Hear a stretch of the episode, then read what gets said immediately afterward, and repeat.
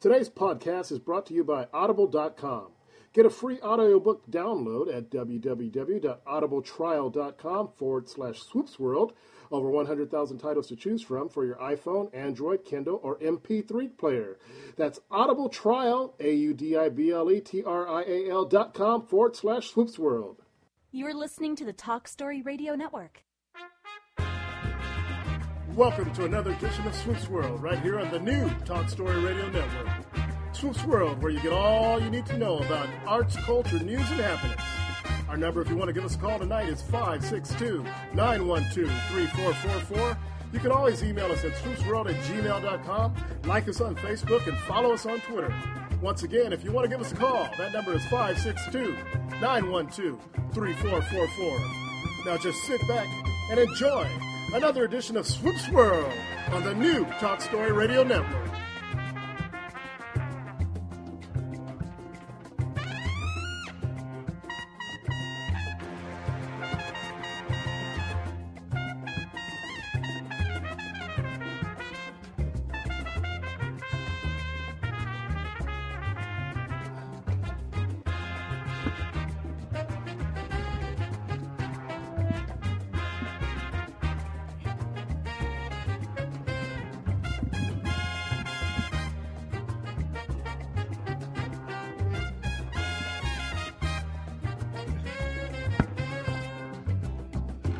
Welcome to another edition of Swoops World Late Night, Wednesday, January 7th, 2015, first show of the new year. How's it going, Peter? It's going all right. Looking forward to a big, big, big night tonight. We have uh, Bob Wieland in, in the house, as well as Isaac Ruiz. And of course, uh, we'll be doing our Brewski's Beer Taste at 9 o'clock. Right Anthony on. Davis will be calling in, talking some, uh, some sports stuff, uh, as always. And uh, we got T Bone's Timeout and plenty, plenty more. But uh, our first two guests are, are going to be uh, amazing. Some real inspirational stuff there. And Stuff that uh, we, I think our listeners are going to like to hear. Uh, Yeah. How's your week been, man? Uh, it's been good, you know. Kids are back in school. That's a big plus. That's always a big plus. Uh, but otherwise, just getting back into the in the routine, the rhythm. You know, New Year still hasn't quite sunk in. I keep writing 14 on my checks, but it'll get there. It'll get there. How about you? Uh, see, I don't have to write 14 because all I do is use that ATM. So Yeah. uh, it just prints it out for me. uh, but uh, no, so so far so good. Nice uh, nice start to the new year, and and um, that's you know just been about it, man. You know, felt a little, little under the weather today, but we'll see how it goes. Other than that, all good. All good. That's good. Good. Cool. Let's take our first break and, and get back and, and uh, introduce our guests and get this show rolling. What do you say? Sounds good. You're listening to Swoops World on the Talk Story, Star, Talk Story Radio Network. This here is It's Okay. They'll be in studio with us next week, and we'll be back after this.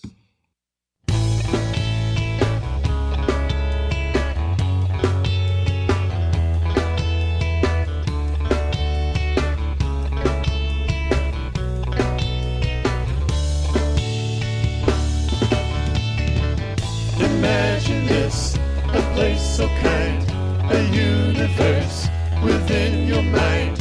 I've been before, beyond the door, transcending space and time. This world will pose no mysteries, no questions of infinity, no stone unturned, no great surprise to see. Just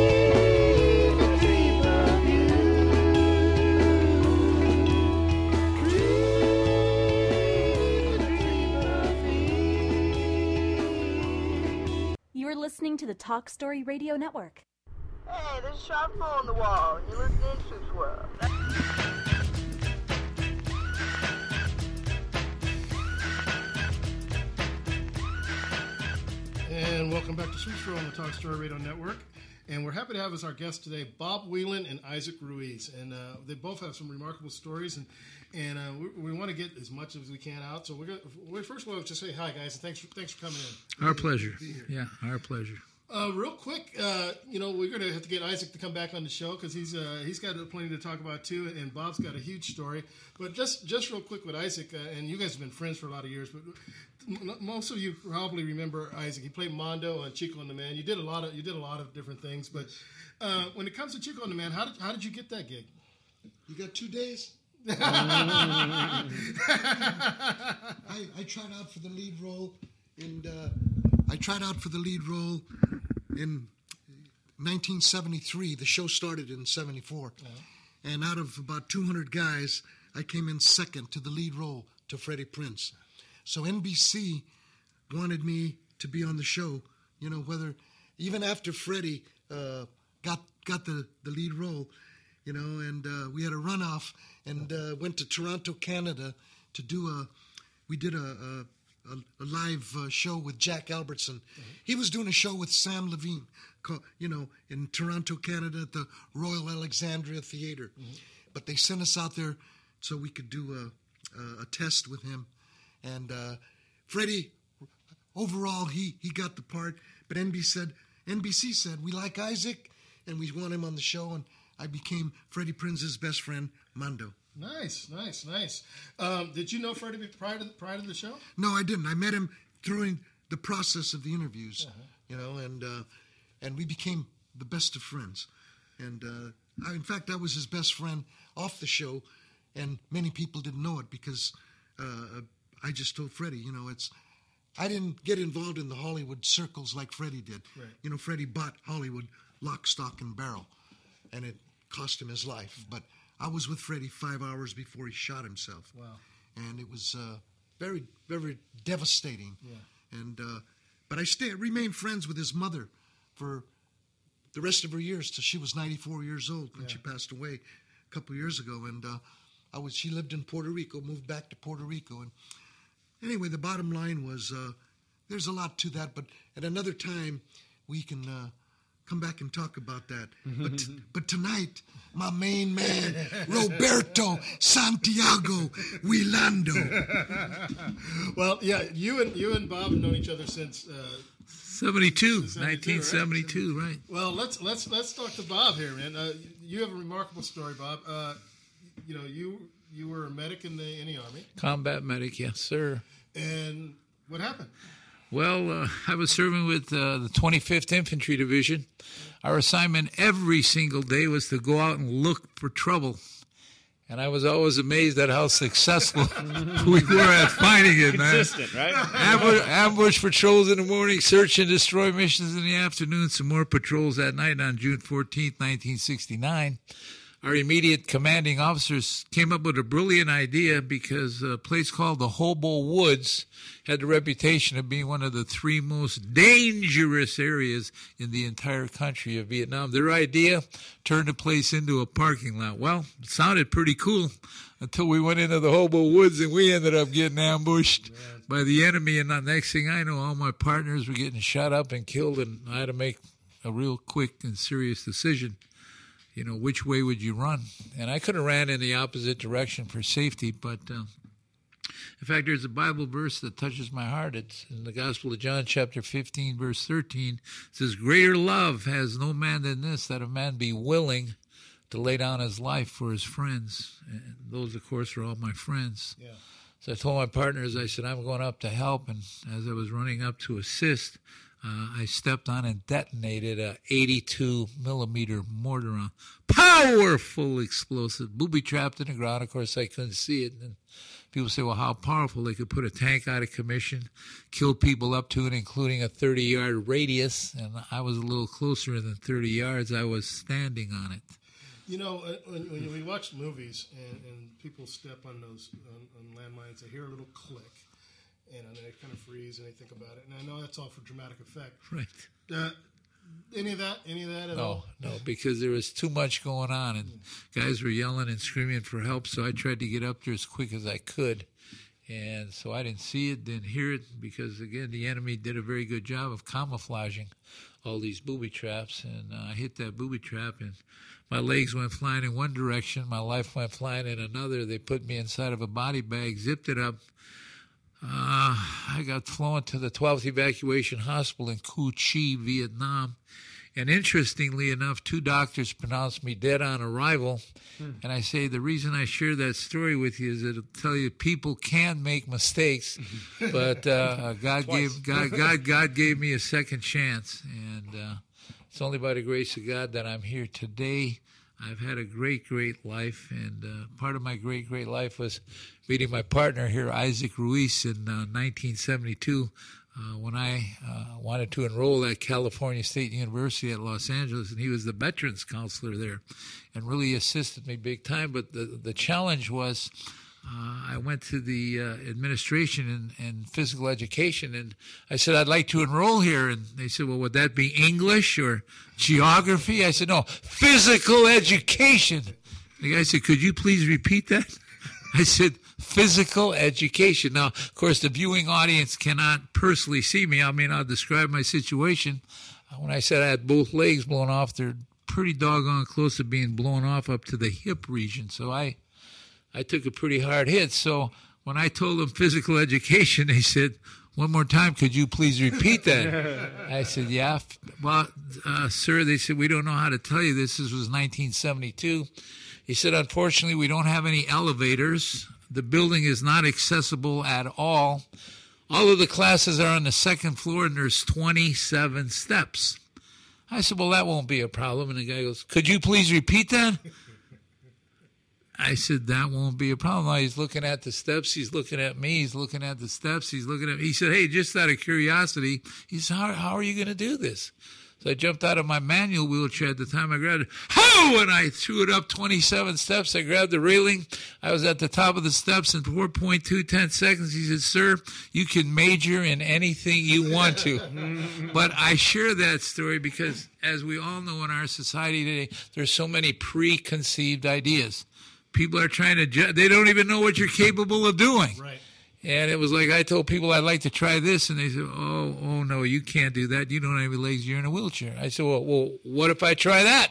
No way, man. You don't have any legs. You're in a wheelchair. I said, "Well, could I at the very least try this?" And they said, "Man, that'll never work. You don't have any legs. You're in a wheelchair." So all the doctors told me I couldn't do it, and son of a gun, I forgot to listen and went out and did it anyhow. So, Well, uh, you know, uh, you were a, you were a baseball prospect before you went. yes, to I was. right? Yes, Was yes. Phillies was it? Philadelphia Phillies was one of the teams. Yes, Yeah. So you you were you've been athletic probably most of your life. Uh, yes. so that wasn't going to slow you down. No, it wasn't. Once you were No, back uh, no. ready to, to get to work, huh? Yeah. Well, interestingly, uh, I was 6'1", approximately 205 pounds, and uh, you see those signs on the telephone poles, lose weight now, ask me how. no, don't do the mortar round round. Don't do the mortar round. But I lost a hundred and something pounds in one one thousandth of a second, and, and actually dropped to 87 pounds. So that when I uh, regained consciousness in the hospital, I said, I better start setting some goals here. And my first goal was to sit up in bed. And I was so weak, I was unable to do it. And uh, I told the docs, hey, don't be so concerned, doc. I said, you know what? One day I really believe by faith I'm going to go on and break the world record in the bench press. I'll probably do it against able bodied individuals. They go, oh my God.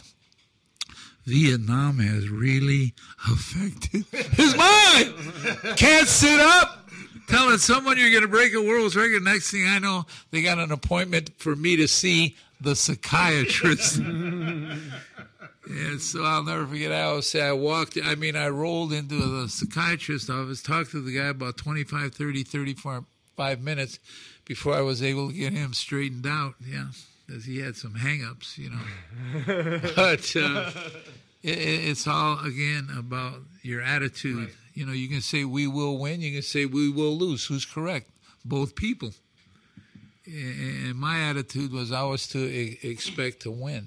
Well, the question I have is, uh, you know, the, the positive attitude is definitely you know carries you a long way. Yeah.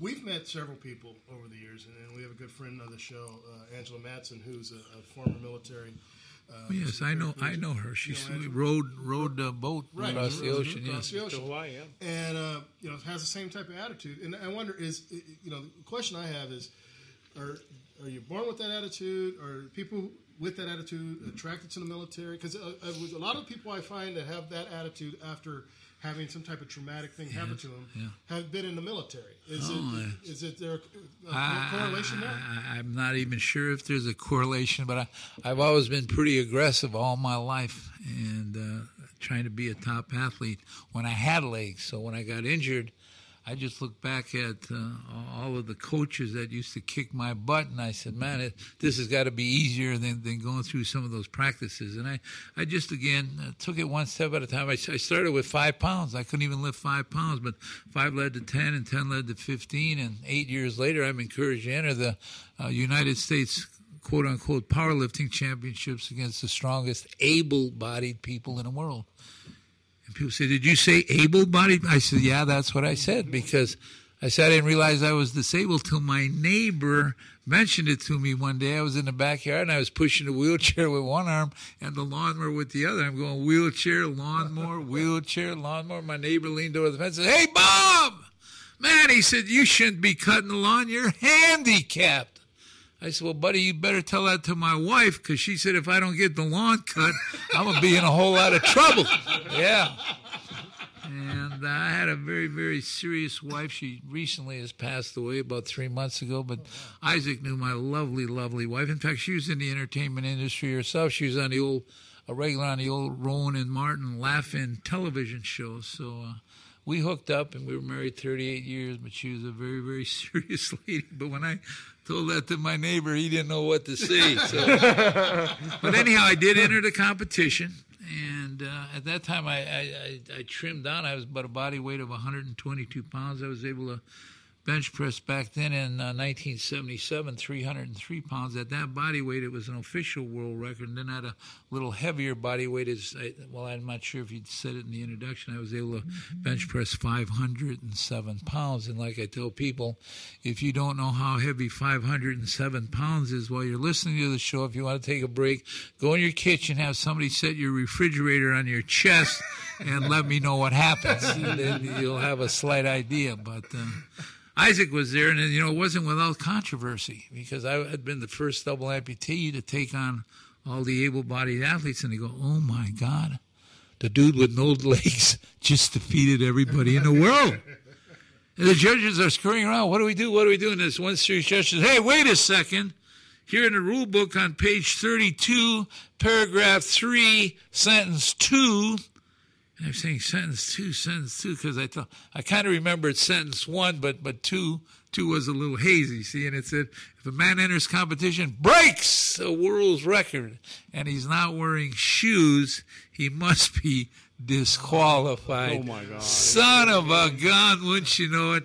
That was the day I forgot to wear my kicks, but. Uh, it all worked out, and we got some tremendous publicity, and that, that's actually what started me on the uh, motivational speaking tour because uh, the L.A. Times must have did a five-column story on me, and I, I went to my mailbox at the university because I did end up getting my uh, uh, bachelor's and master's degree in physical education, and then I had a secondary interest in exercise physiology. And they read the story and said, "Hey, can you come here? Can you go there? Can you do this? Can you do that?" And it's been a very, very enjoyable career. And I'm so happy that my friend Isaac and I we've had a chance to do a number of programs together, and uh, it, it's it's quite a quite an impact, quite an impact. So. Well, you know, yeah, there's just so much that you've done. We want to we want to kind of touch on and see how you how you got to those points. Um, but I understand there was a time where you were working for the Packers, That's the Green Bay Packers. Yes, sir. Aren't, aren't they playing this weekend? Yeah, they I are think playing this weekend. They're still in the running for that Super Bowl. And yeah, it was uh, actually again another miracle. God did another miracle in my life. He, it was a desire in my heart to coach in the National Football League. So I looked at the previous 100 years in the National Football League of how many double amputees had coached in the NFL, and at that time there was a grand total of zero. So you see, the circumstances would say no way. Yeah. But I always, I've tried to, to the best of my ability. I trip and I stumble along the way, but I, I use this little statement: learn how to walk by faith and not by sight. People say, well, what does that mean? It means you learn how to believe it before you see it. But you see, in America, usually you go, well, you know what, buddy? I'll believe it when I see it. I said, well, big deal. Anybody can do that. what about believing easy, it? right? Yeah, that's easy. What about believing it before you see it? And so uh, a door opened up and made a way, and uh, you know I was able to be brought on as the head strength, strength and flexibility coach for the Green Bay Packers for a couple of years back in uh, 1989 and 1990. But I still keep in touch with some of the ball players. And uh, it, it just, you know, a couple of the ball players called me here within the past month, and they said, "Bob, you know, besides wishing you happy holidays, we, we just want to reconfirm you know how much you meant in our respective lives, and it, it, it, it gives me goosebumps just saying the statement right now. You can see it. Yeah. I made the statement when they said, "Hey, Bob, we can't tell you how much you've done for our lives."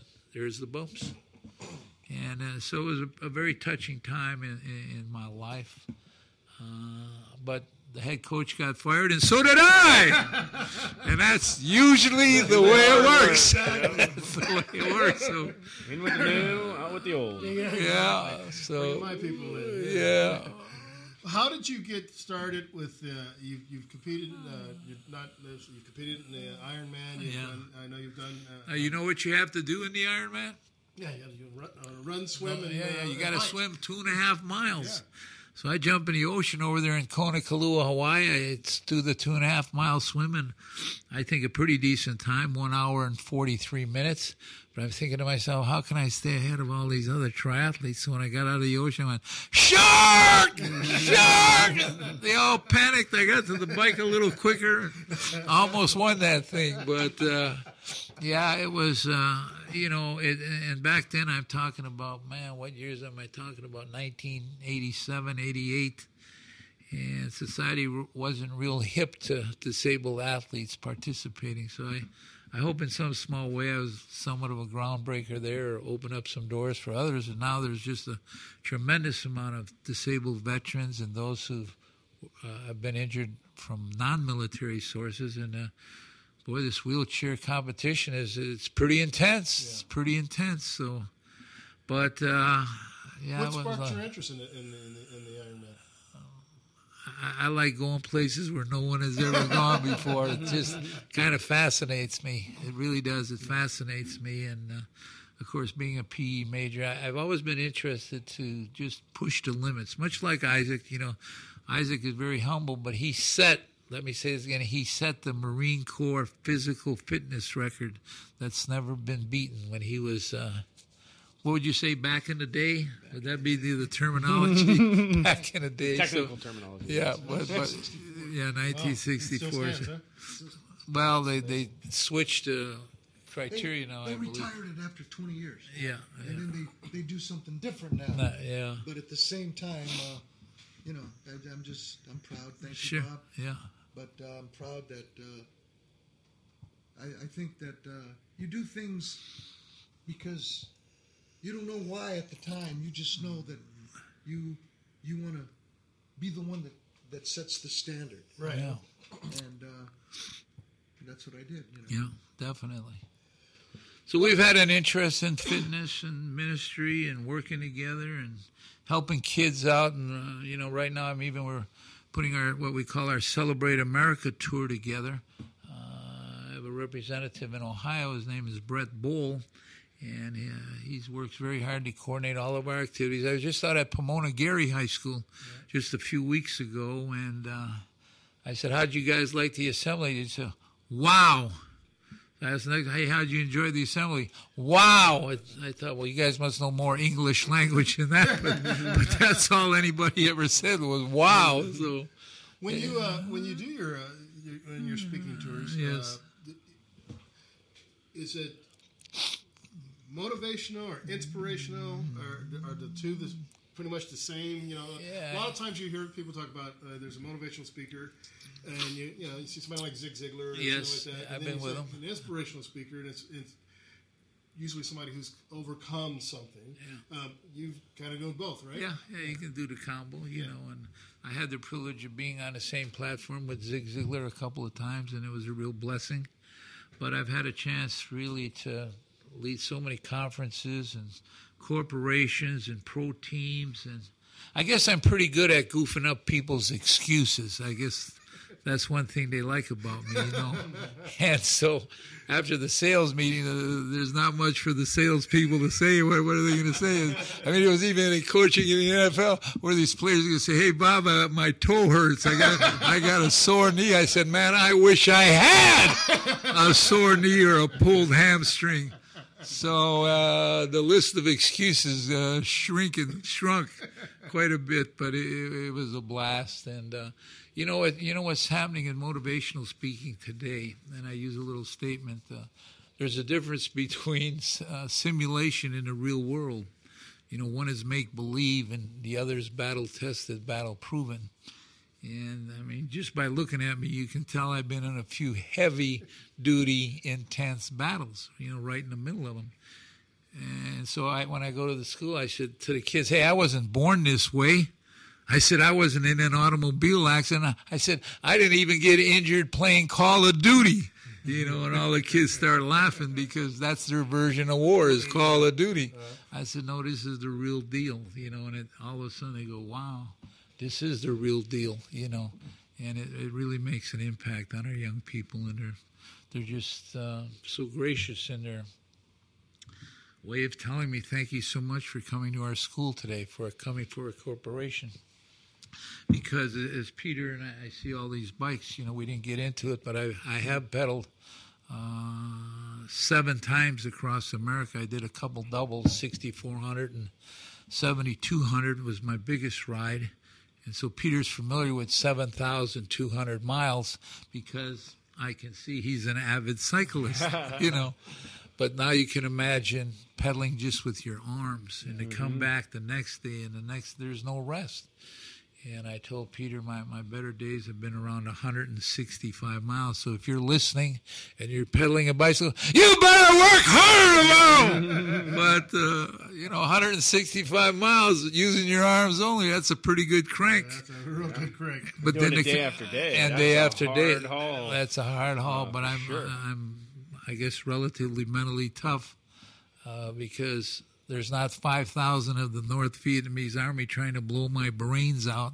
There's not incoming rocket attacks coming from the north, south, east, or west. And from here to your living room, the, there's not 289 booby traps. So, you know, those are the conditions I basically lived under while I was serving in Vietnam. And, uh, there's no doubt about it. It was uh, it was the most intense experiences I, I can I can ever draw on. You know, and I do. I draw on them. Yeah. You know, in fact, uh, Swoop, you were telling me you checked out my little video where I was doing a one arm concentration cable curl with 100 pounds. And I guess, like you told me, you haven't seen too many people do that lately. That, the key word is lately, but uh, it's been a lot of practice. But you even told me, you said when I when you watched that lift on the video, you were very very impressed with that explosion. Absolutely. And, and you got to do it that way because the weights don't care who you are; they don't care. So uh, you got to be pretty ex- uh, explosive. But I've been blessed, and I, I always want to emphasize that to God be the glory because I, I, I'm intelligent enough to know what I've been allowed to accomplish. It's not natural; it's supernatural. And when you can tune into the supernatural to draw upon your power, it's it's an exciting way to live. And, and and Isaac knows exactly what we're talking about because we spend time together and uh, we just try to encourage one another. You know, how can we help somebody else get over the bar? Right. Be humble before you stumble. You see. And it's kind of hard in today's society to find athletes who are humble. There's a few, but everybody in football makes a tackle and they pound their chest for five minutes and Who was that coach that said, uh, act like you've been there before? Yeah, you've been there before. That's it. Well, you you know you- you've done so many things, and and uh, you actually you know you talked about cycling across the U.S., but you actually walked across the U.S. using your arms only. Oh yeah, yeah. No wheelchair, just on my arms. It took a while, three years, eight months, and six days. Isaac was with me for part of the project, Uh, we went 2,784.1 tenth miles, uh, three years, eight months, and six days, and about 4,900,016 steps. So all you had to do was one step and then repeat it four million times, and that's all there was to it, man. Piece of cake. Piece of cake, and, and then I was invited into the White House by, as you saw the picture on the back of the book, President Reagan. And I said, Hey, Mr. President, I said, I hope in some small way, some small way, this walk across America was an encouragement to you, Mr. President. Everybody said, Well, what did he say? What did he say? I said, He didn't say anything. Mm-hmm. He started crying. President Reagan started crying right in the Oval Office. He was so overwhelmed. And then I went out and did the last mile and, and ended the project at Wall 22 West, line 47. And people said, Well, why did you end it there? And that's the name of my fallen comrade who I was trying to save, Jerome Lubino. And that's where we ended the project. Very, very special to honor Jerome, who laid his life on the line, man. And uh, people, they, they don't understand that today, especially the kids. You know, they say, hey, lay it on the line. Is that like those guys in World Wrestling Federation? They they say they lay their life on the line. I said, well, buddy, it's it's just a little different, just a little different. But it, it goes back to our society. We we got all this uh, so much make believe stuff that it's hard for our young people to comprehend something that's really real. when you uh, you know all the things you've done and, and accomplished you know it comes with hard work uh, i have to imagine it and, and and obviously your your faith is strong but i have to imagine there's some times where you're like why am i here doing this or should I should I stop now? Isaac, fire up the van. Let's get, let's get out of here. I mean, how, how, how does that work? Can I interject something here, Bob? I just want to say that, you know, most people would stop and think, and am I doing the right thing? Not Roberto Santiago Wilando. He's about ready, set, go. That's him. He doesn't think about it, he just does it. There's a difference. A lot of people have to think about it. And then when people come up to you to try to make you aware, do you realize, brother, what you're about to do? He don't think about it. I've been with him 40 almost 45 years, and I can tell you, you know, he's my best friend and has been for over 40 years, and he still amazes me. I don't say this to patronize him. I- say it because of my respect for him, my love for him, and and the things that he's accomplished. People can't even comprehend, bro. I walked with him, behind him, to the side of him, never to his front though. he wouldn't let me do that. Well, you know, it, uh, your accomplishments, uh, you know, have been have been acknowledged. I, I understand you, the only uh, veteran who's been veteran of the. Well, in a couple of states, I States? was Wisconsin's outstanding disabled American veteran in 1971, and I was California's outstanding disabled American veteran in uh, 1978, I want to say. And then in 2001, I was named uh, Vietnam Veteran of the Year for the entire United States, which was quite an honor. And, uh, you know, uh, Veterans Day and Fourth of July, Memorial Day mean an awful lot to me. And you know, I find that our country is falling away from that, and it hurts my heart. It hurts Isaac's heart, and you know, because everybody wants to come to America, which I don't really have a problem with that. But if you come to America, understand the price that was paid for your freedom.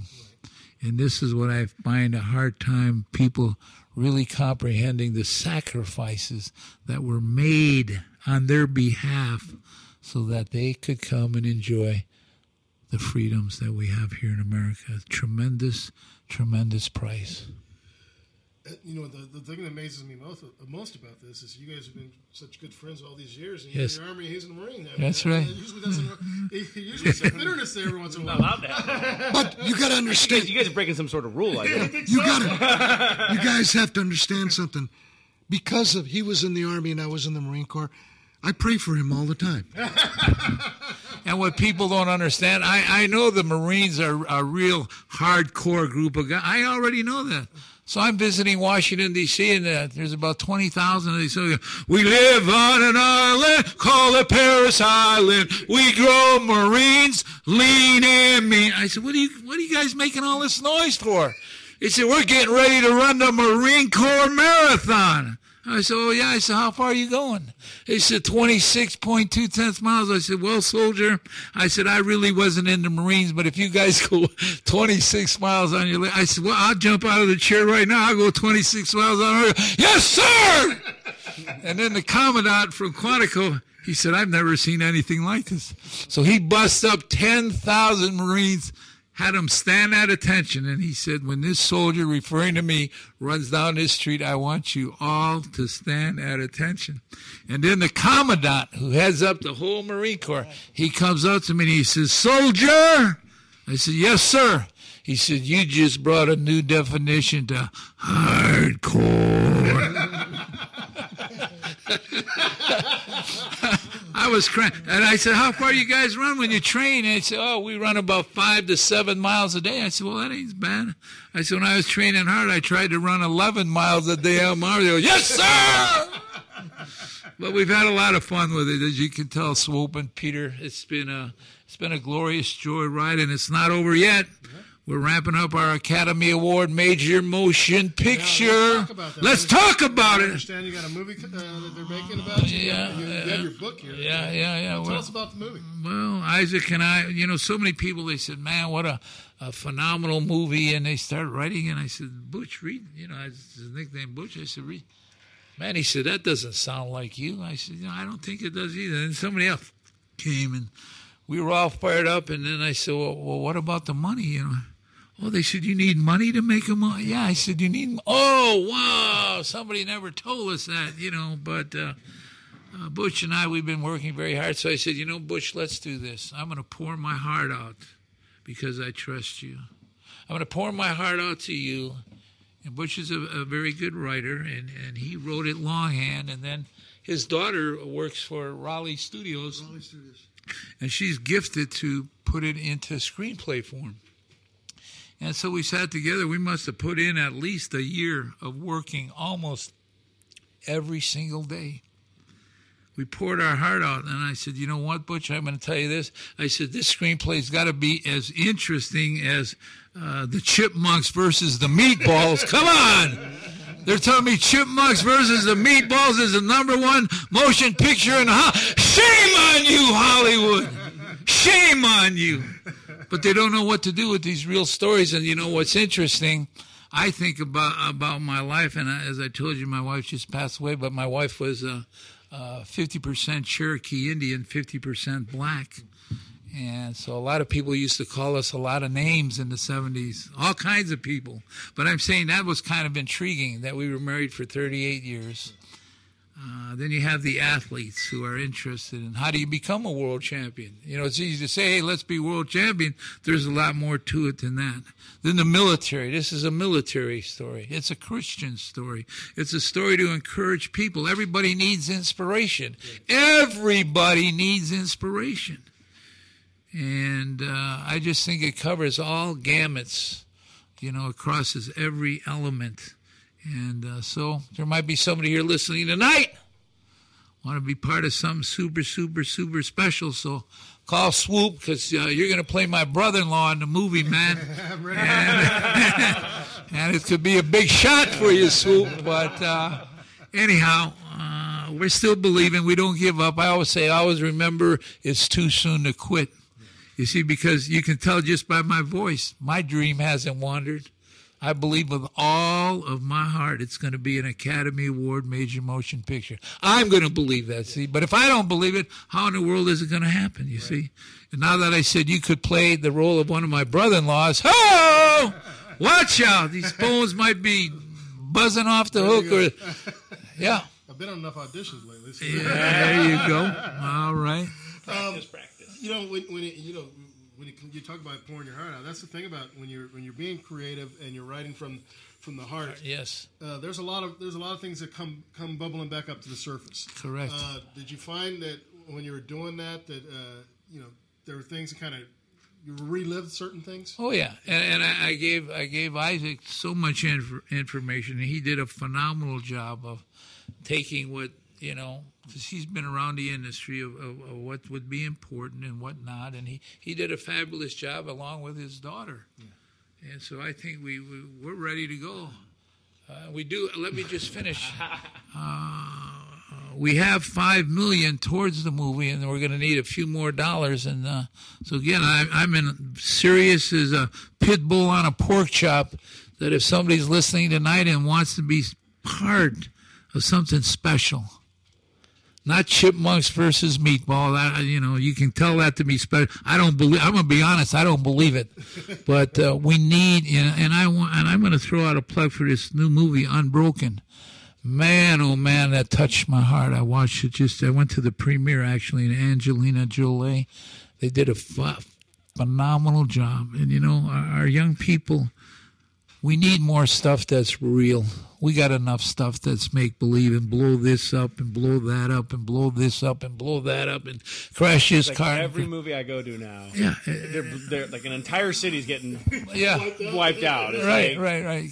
Enough and, of and, and everybody's cheering when it happens. Like you know, Yeah. back in the day, the entire city got wiped out. There's people that got upset. It's like, so I hear what you're saying. Yeah. yeah, yeah. So I, I, I think that our our country is clamoring for real, live, true stories, and I and I know it's just like people say, "Oh, you know what, man? That sounds just like the Forrest Gump movie."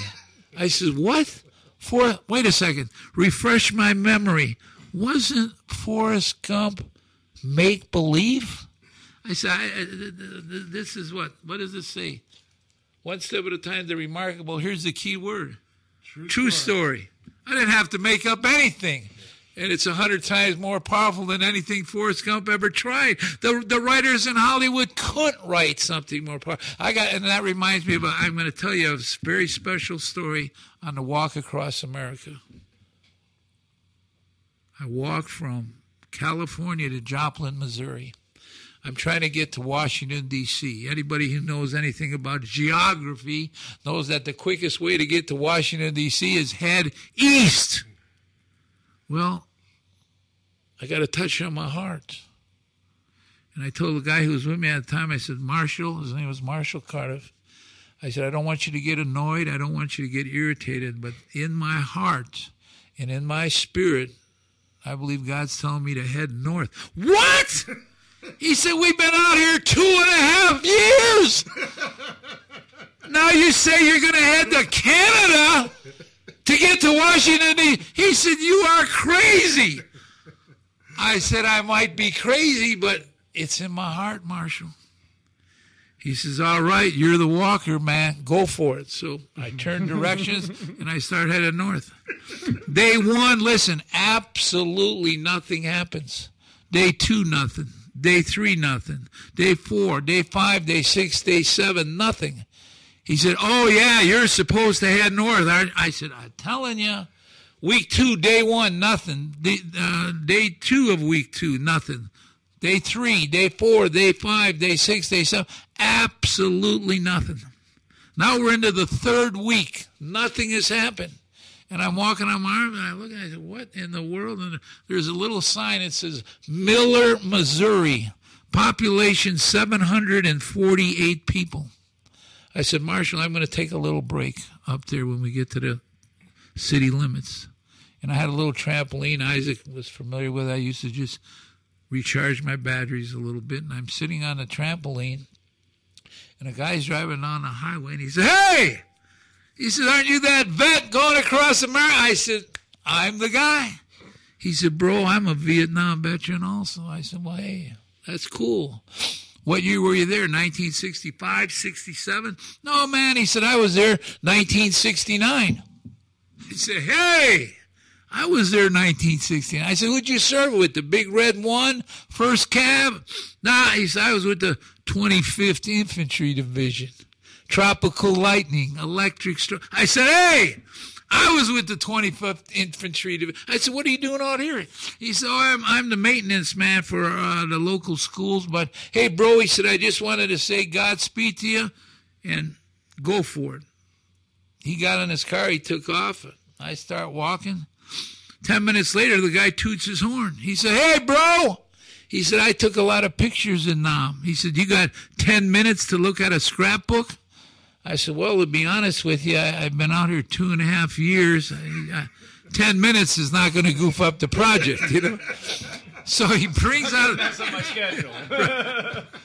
he, br- Follow he, he brings out the scrapbook. I open up the scrapbook, and my the very first picture I look at, I almost fall over because it's a picture of one of these dudes we captured from the North Vietnamese army. And I don't have anything against Vietnamese people, but I, I'm just with their names, I'm a little challenged because it's like Wing Ding Dong Ding Ding Ching Ming Long and, and, and it was too complicated. So we always gave them American nicknames. I go, "There's Ralph." he looked at me. He says, "Wait a second.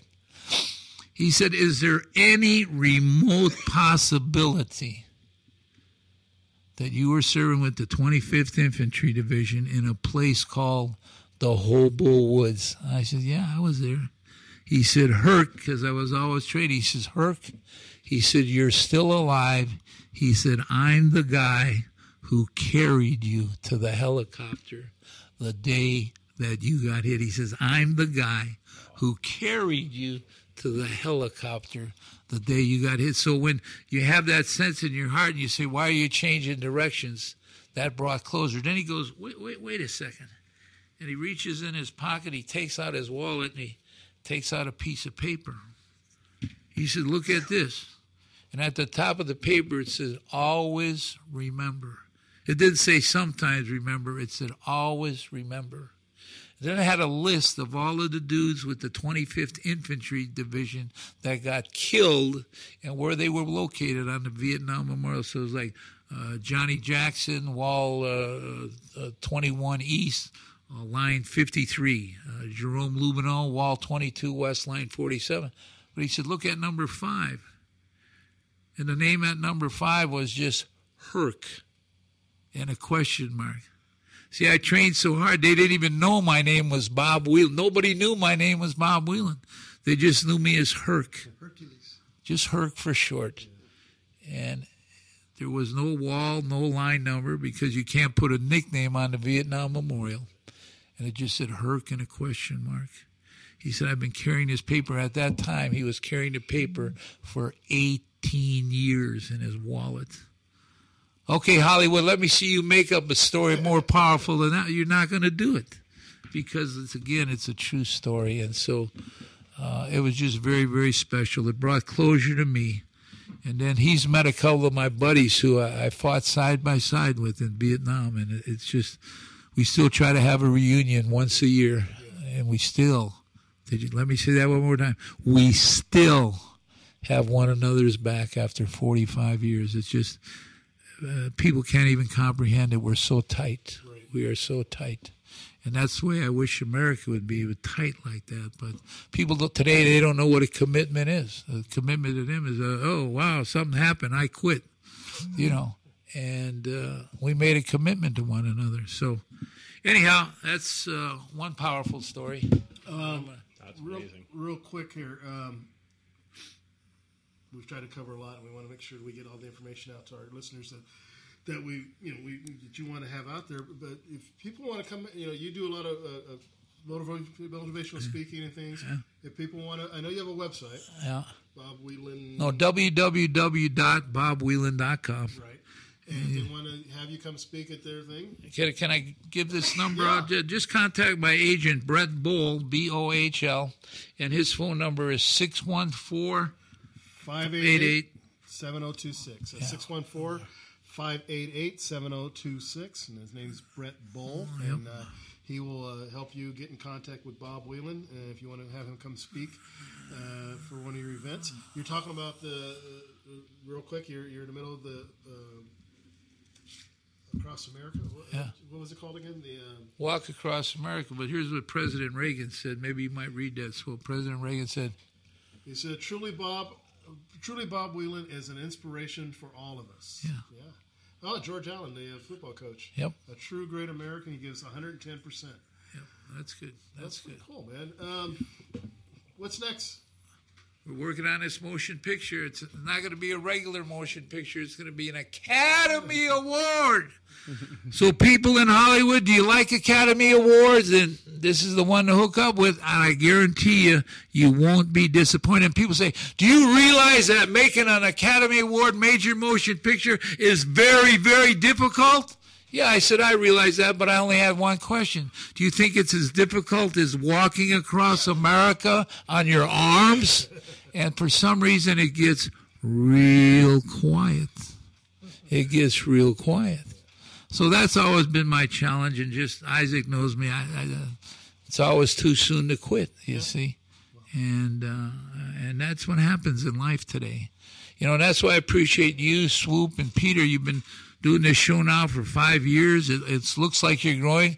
You know, talking to you guys, you, you might have thought you'd have been further along by now, but you know what? You haven't given up. No, And, I, and I've sensed your passion, your passion, and Peter's passion, and you guys are as excited as ever to, to do this program. You don't know who you're reaching, but you know you're reaching somebody because you're getting comments every week. Man, it's great that you did this program, or it's great that you did that, and it's the same with Isaac. Man, we're we're just Well, I, want to thank you, Bob, for, for, for coming in and, and, and, sharing your story with us. And I wish we had much more time to, to, to continue on because there's so much there's so much more to you and the things that you've done and that we wanted to touch on. And, and we really want to have some time to talk to Isaac. Isaac, uh, he's got a re- remarkable uh, life and career himself, and uh, so we want we like to you know maybe have you guys back uh, sometime in the near future. But Yeah. uh, we want to thank you for coming in tonight and uh, and, and sharing some time here out here at Swoops World. Thank you, guys. yeah. Thank you very very much. It's our pleasure. Uh, we are about uh, five minutes away from uh, Brewski's Beer Tasting. T Bone's in the house. What's up? And, uh, you know, we got AD. Uh, we'll be talking to Anthony Davis here shortly. We're going to take a quick break and come back and do some other things. This is uh, Corey Joseph Clark, Throwing Stones. You're listening to Swoops World on the Talk Story Radio Network. Back after this.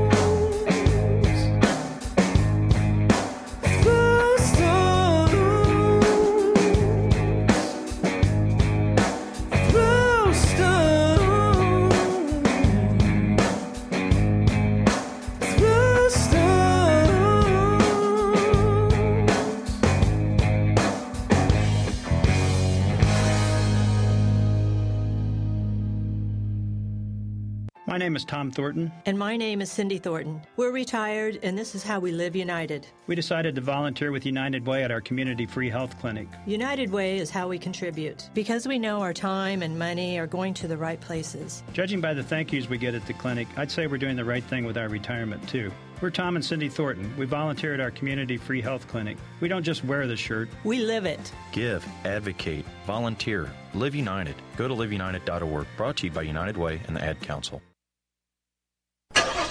For a little ride.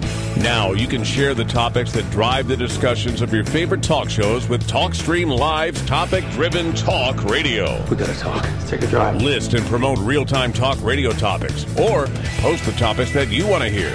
Hot topics are tweeted and retweeted, and include simple click-to-listen audio links. The future of talk radio is topic-driven talk radio. That's what I call real drive. Available now at TalkStreamLive.com. Talk Story Radio. What's up, guys? This is Jarrett. This is Patrick. This is David. And we are Haster, and you're listening to Swoops World Radio. Yeah, baby.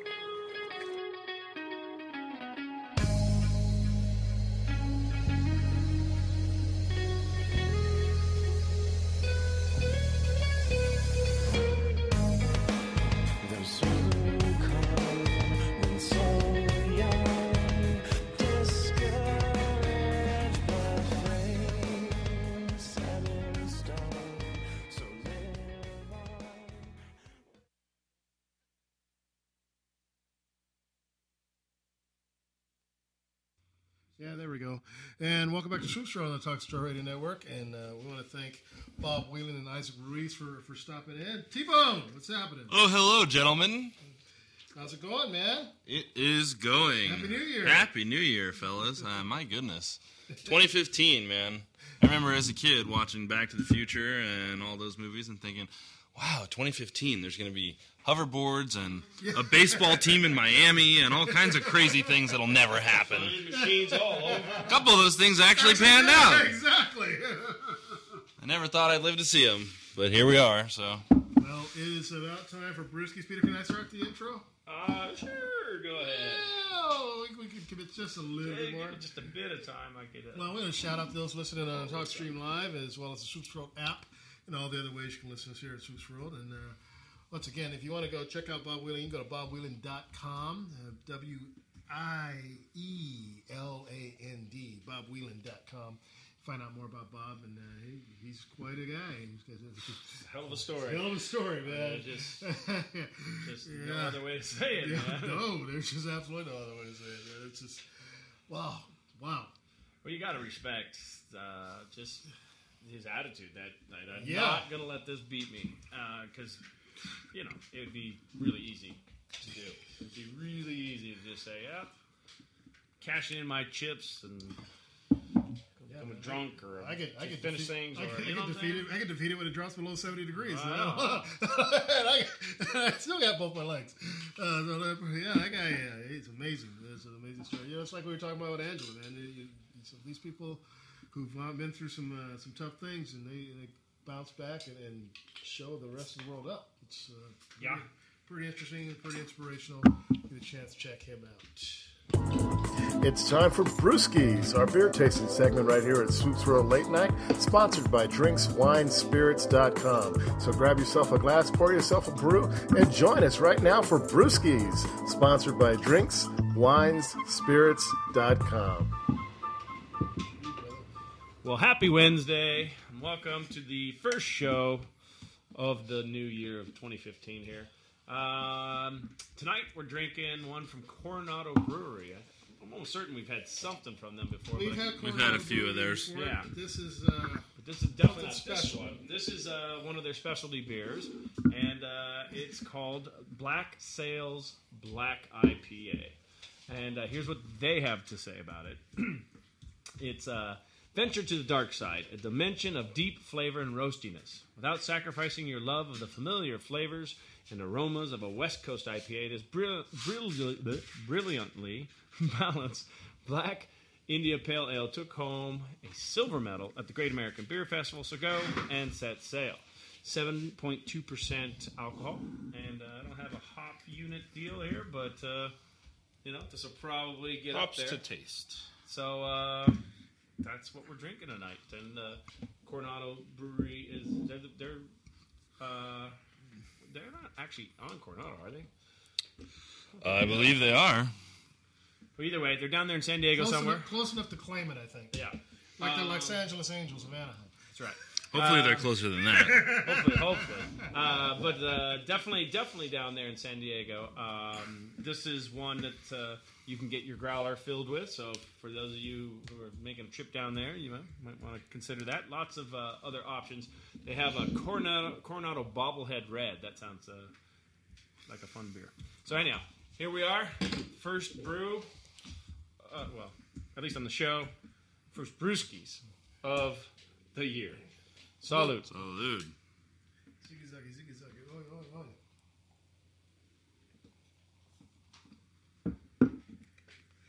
I'm sensing a T-bone should start off. All right. Whoa. The T-bone moment. It's a T-bone moment.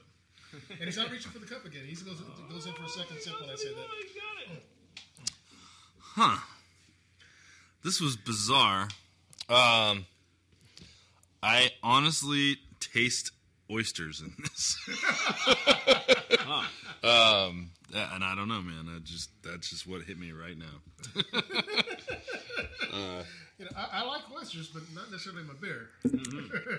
this, I'm, my brain and my tongue are confused right now. There may be a wire crossed somewhere, but I just took another sip between breaths, and yeah, I have this very. It's, just my, I'm just lost. just wow.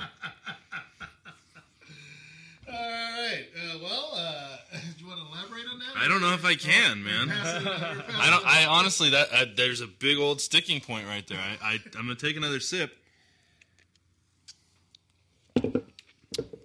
Yeah, it's bizarre. Not not bad in any way. Just that's like big flashing light in my head right now. I wouldn't have come up with oysters, but I can But see. But since he said it, it's there, I'm huh? just saying. Yeah, I'm sure it's that's- there, but I can see. It's like it's a flavor There's that's something. That's something- the closest maybe explanation or, or, or description of it. Um, that being said, I, I'm liking it. It's uh, definitely different. Uh, this is not. This, for me, it would not be a beer like sit down and drink all day kind of beer. No. This is more just like we're doing. Like have one, um, and then move on. Well, it's such a it's a huge flavor. First of all, it's a huge flavor. It's uh, it's almost a stout like flavor as far as the malt. You know, it's got uh, the kind of stuff you would expect in, say, like a, a Murphy's Irish Stout. You know, it's got that creaminess almost. Then it's definitely an IPA hoppiness. I'm liking it, uh, but it's definitely not a sit down, drink all day beer. It's a have one and you know share a bomber with someone. It's that kind of a beer, but it's it's it's a big flavor. I mean, they it lives up to its billing as far as that goes. Big robust flavor. Uh, I had, would not have uh, come up with the oyster, but it's, after you said it, it's, it's been there. It's been there ever since. since um, um, but uh, it is it is it's something different. It's not something that uh, we would normally uh, uh, lean towards. Um, with like I'm with Peter on that. It's not something I would, I would drink a whole bunch of. I might I might share a bomber with with, uh, with a couple guys that I like on a Wednesday. On a Yeah. Wednesday. Um, but it's not something I would normally just kind of have on hand all the time. Um, but that being said, I think it's well made. It's uh, interesting taste, and it's it's. I don't dislike it. I just wish you hadn't said it tasted like an oyster. I'm going to amend my my. I'm gonna I'm gonna decide based on looking at the label to call it mermaid pussy. so this beer tastes like mermaid pussy. Now that, that puts an entirely different spin on New it. spin on it. Yeah. Yeah. There. There you go. I might extend the uh, like Yeah. two bones. T-bone on a scale of one to 10, 10 being best. Uh, I'm gonna go with a, a solid seven right here. Yeah, I'm gonna. You know, I'm not. I'm not gonna. I don't. I really. This in under their listing is a specialty beer, Mhm. uh, and I think it needs to be judged in that kind of category. If you're comparing this to other, like say, true IPAs, it, it's not going to fare well. But in that specialty, unusual category, I think it's a well-made beer, and uh, I'm with you right there with the seven. Well, it looks like it's going to score seven because that's what I was at. It was a Triple seven. so- Three sevens all the way around. Peter, what are we eating with this, man? Well, this beer, it, it- despite despite the fact that it, it might taste like a mermaid pussy, um, probably isn't going to go with seafood all that well. Um, it's big, big, big flavors. Um, but I, this is this would be a beer that could handle steaks and meats and uh, this with like an Irish stew or something hearty. This is like a hearty cold like this is one like maybe a chili? chili. Chili might be because the tomatoes in there might not be right. You think more the broth, like a, a beef stroganoff or a beef bourguignon tor- sort of deal. Something like big old prime rib with like Yorkshire pudding. You know, like kind of old fashioned meat meals. A a pot pie. You know, like like a meat pie. Those types of things. I could see this going really well with those types of like, you know, stewed meat and potatoes and carrots and chunks of onion. That sort of thing. That's what this reminds me of, or makes me think of uh, when I think of food pairing. Um, it's just big. It's just really big.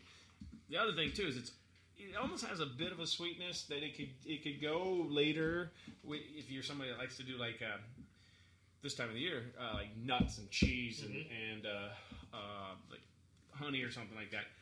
Uh, you might be able to pull this off if the cheeses that you pair it with are big enough. You know, like think blue cheese, uh, triple cream, San Andre type of deals. Eh, You might be able to pull that off. I don't, I'm not sure that'll work, but you, know, might. I had this. Uh, y- y- and I think I told you about this place called the Great. I don't know if it still exists uh, in the Gaslamp, San Diego. Mhm. I, I used to go there, and I used to get this thing all the time, and it was a kind of a it was a brie that was melted with honey and pecans. Uh-huh, uh-huh. And they would just, you know, they take a big chunk of brie and squirt honey on it and lay some pecans on it. And I'm assuming they just toss it in the microwave for 20 seconds. But the bottom line is, it was, uh, it was really good. Mhm. And, I, would- I, and I would always, when I had that, I always had a really big, heavy cat when I was Right. eating that. So th- I think this might fit. Might go there. Might work there. Just occurred to me like a French onion soup. You know, with the chunk of cheese and bread and beef broth. Like that's where this is probably gonna shine uh, when pairing with food. I, I would think. So there you have it. There you have it, man. Another edition of Brewskis. Drinks, Wine, Spirits.com. That's Brewskis,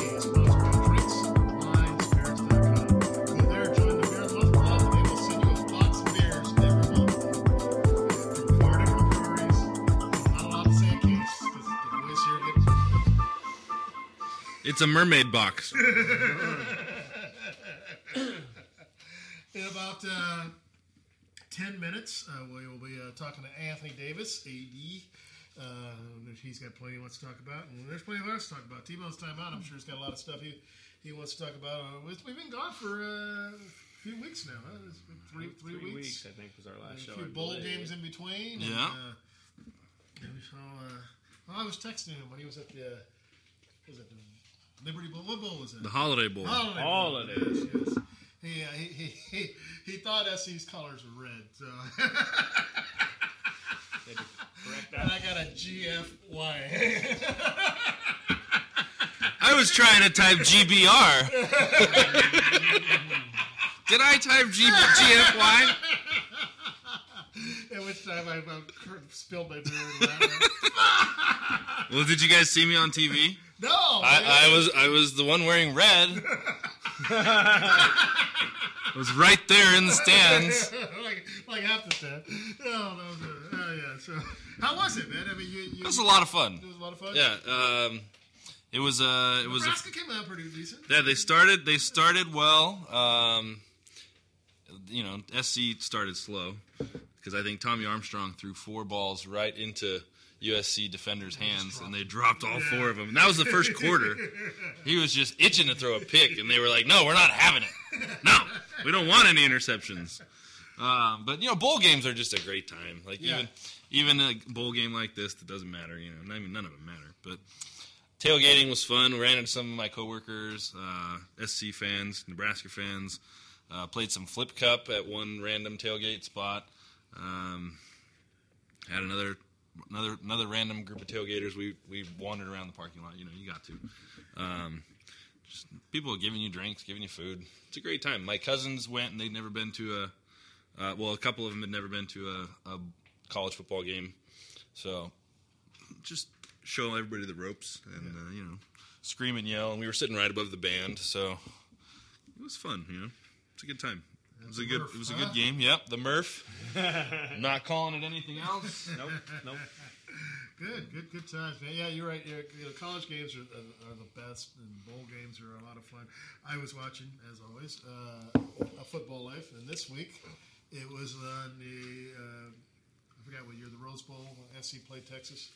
Uh, Leinart Oh versus five. Vince, Vince Young, Mhm. 06, I believe. Yeah, the 06 game. Mhm. And they- they say it's, uh, of course, you know, they're trying to get you to watch it. They say it's the greatest football bowl game ever. It was a, I, I remember that game, man. And you know what? When you see the highlights and say you start breaking things down, and you know they're interviewing a lot of the players that played it and stuff. You know that was an exciting freaking game. It was. man. Oh yeah, oh yeah. Yeah, that was. And you know, and then they talked about you know how Leinart and Vince Young, you know, they're most people would have expected them to still be playing pro ball by now. And they both say, "Hey, you know, we messed up. we didn't take it serious enough."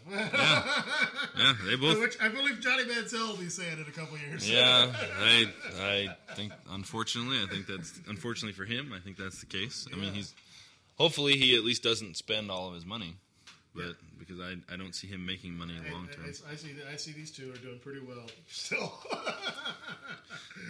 uh, Leinart, Leinart, he's he's uh, which which one one of the shows is he on? He's on one of those pregame shows. Uh, I see him a lot. for for college. I'm assuming. Yeah, Yeah, yeah, I know there's the there's it's like a Dish Network commercial where they can talking about their DVR and how they Uh-huh. can like skip back and forth, and I guess it's got Leinart and uh, one other big time college player who was an NFL bust. They're like, "Are you going back to college? Take me with you." oh, that's uh, that's uh, bu- uh, uh, the Boz. Oh yeah.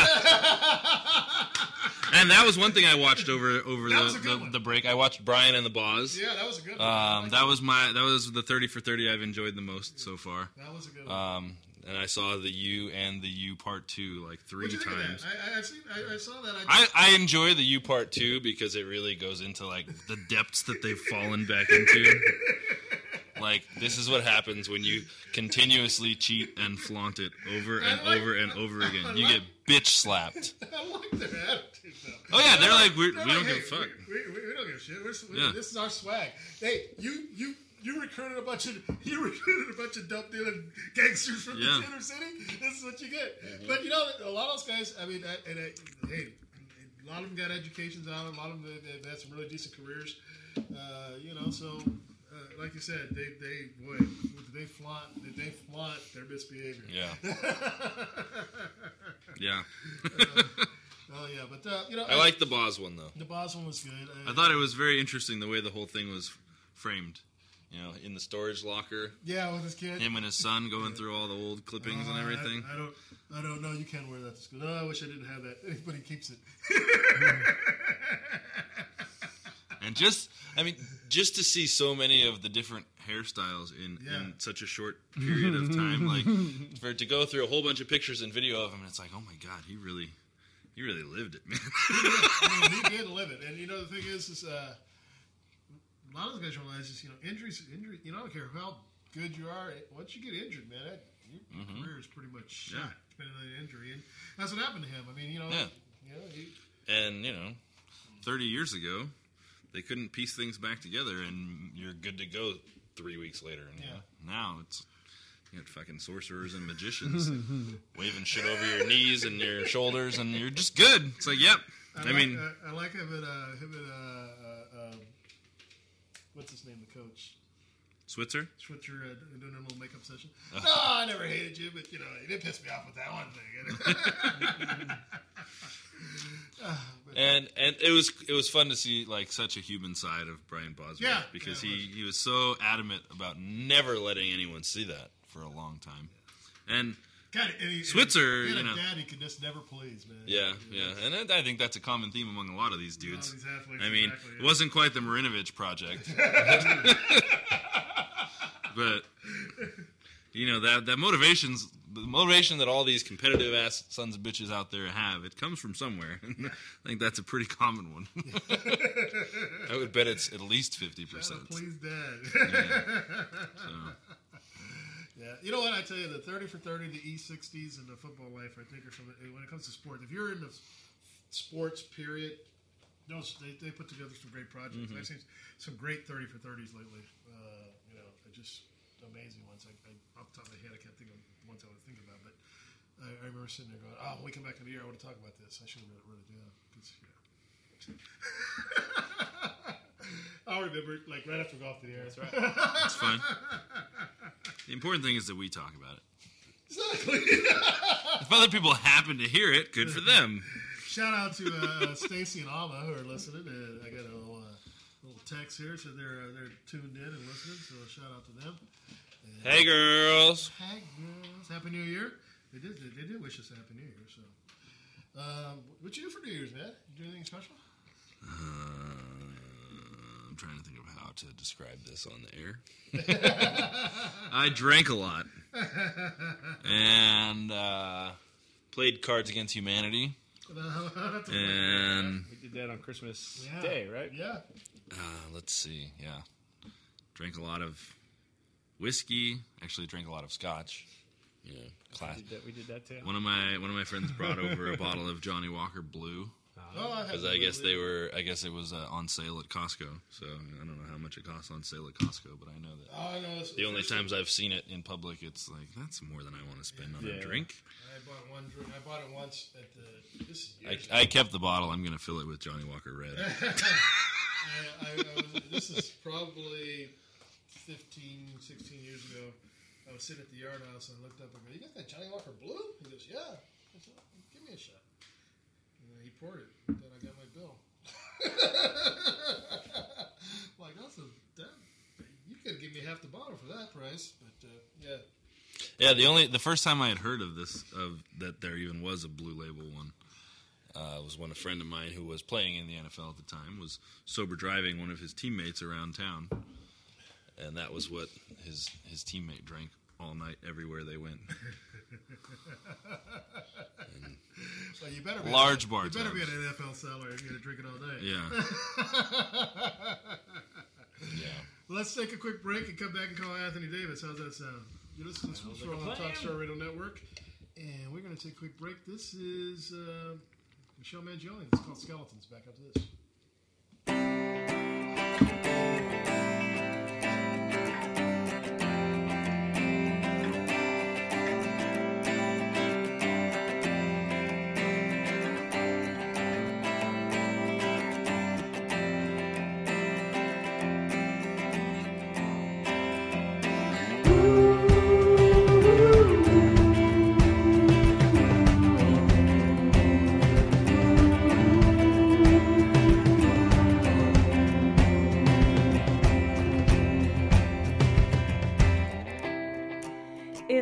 The choice,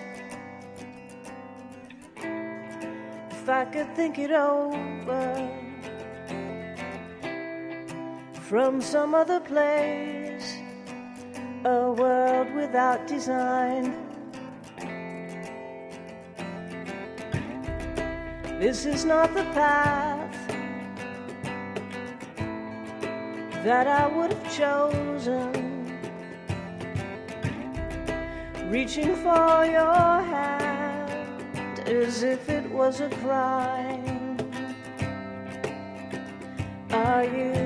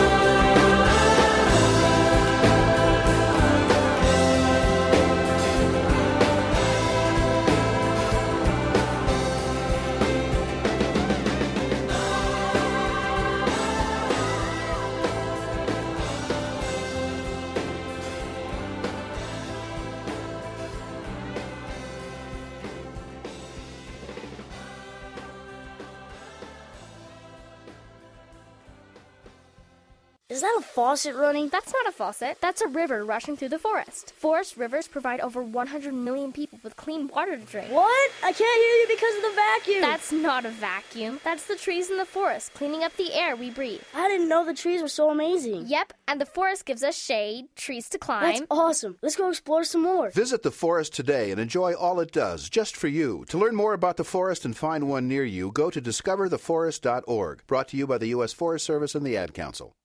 And now we have an eight year old on the line. Welcome to Our World Today.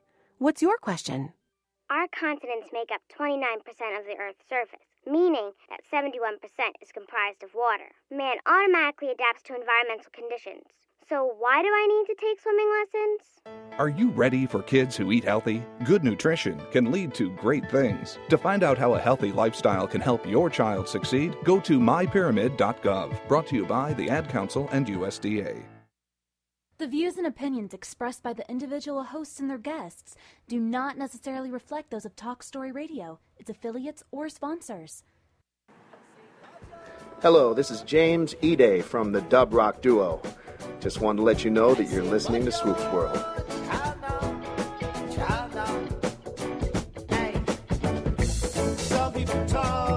Some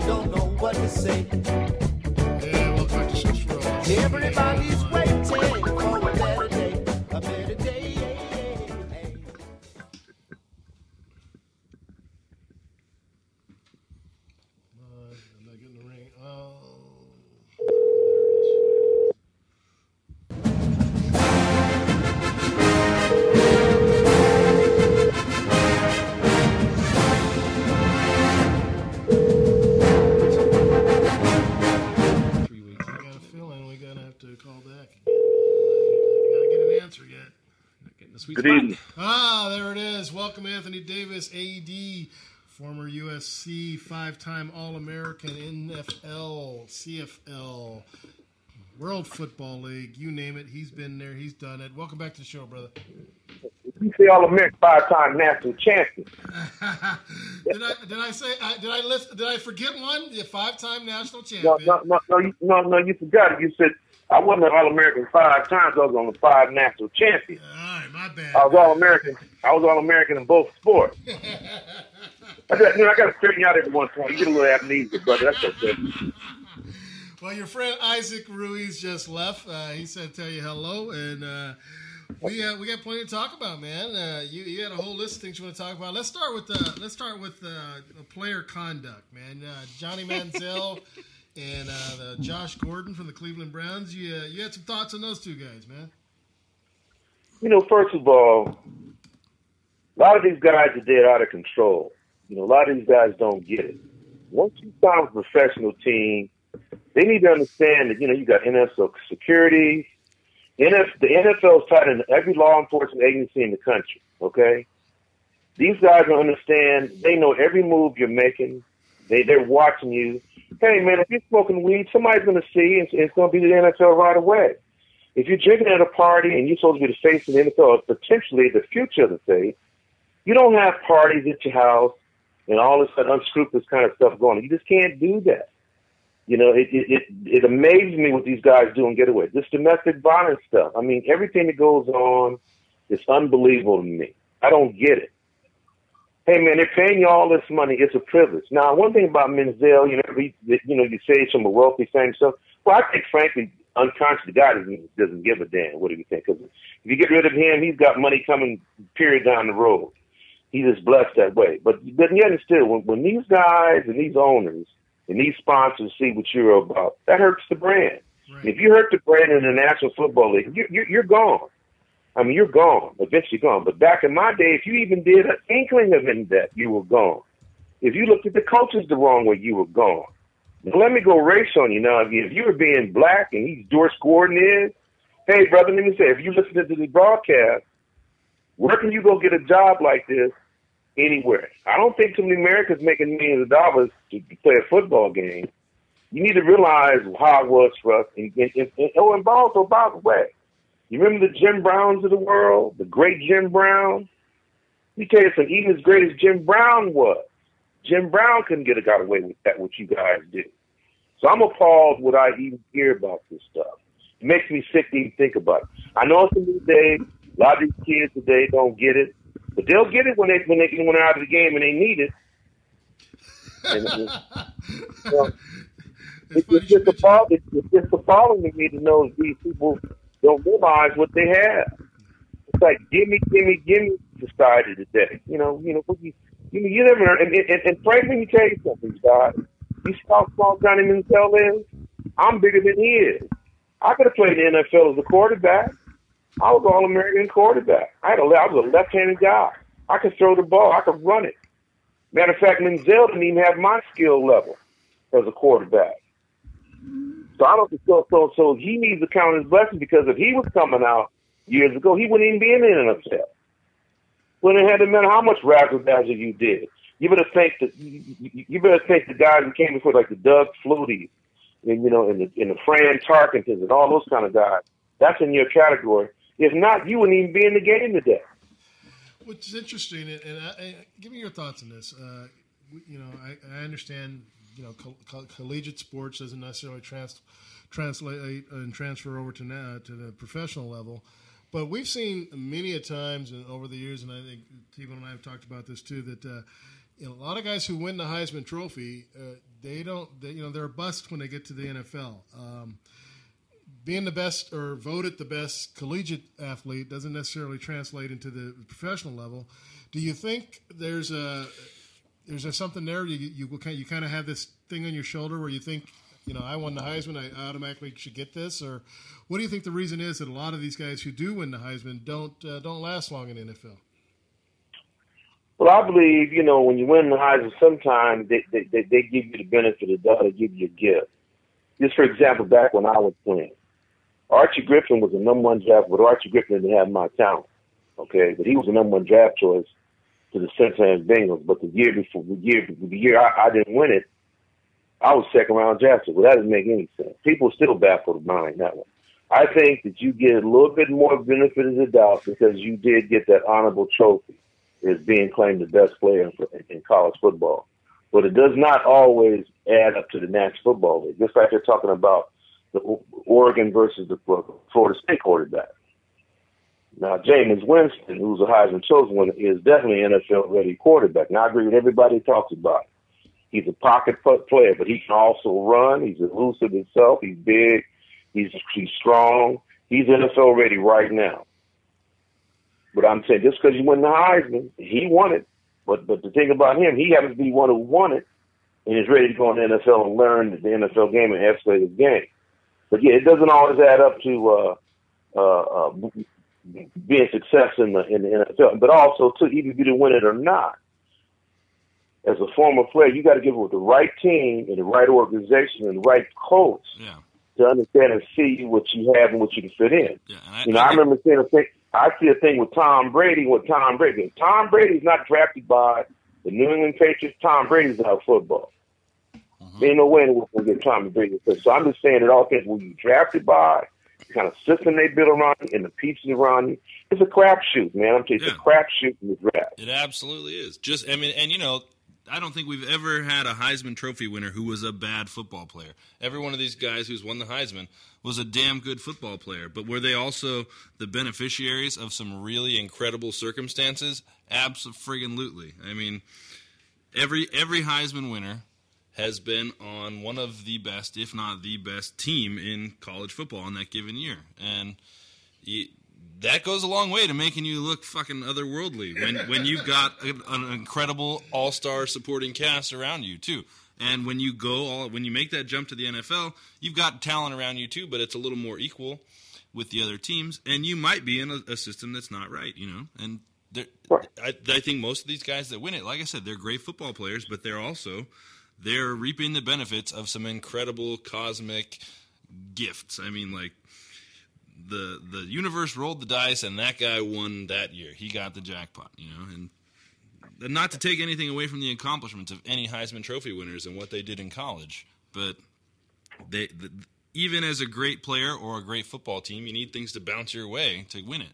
And well, speaking of bounce your way to incredible circumstances, AD, do you? Uh, yeah, I think Archie Griffin. He's only guy that's won it twice, right? You think we're ever going to see that again?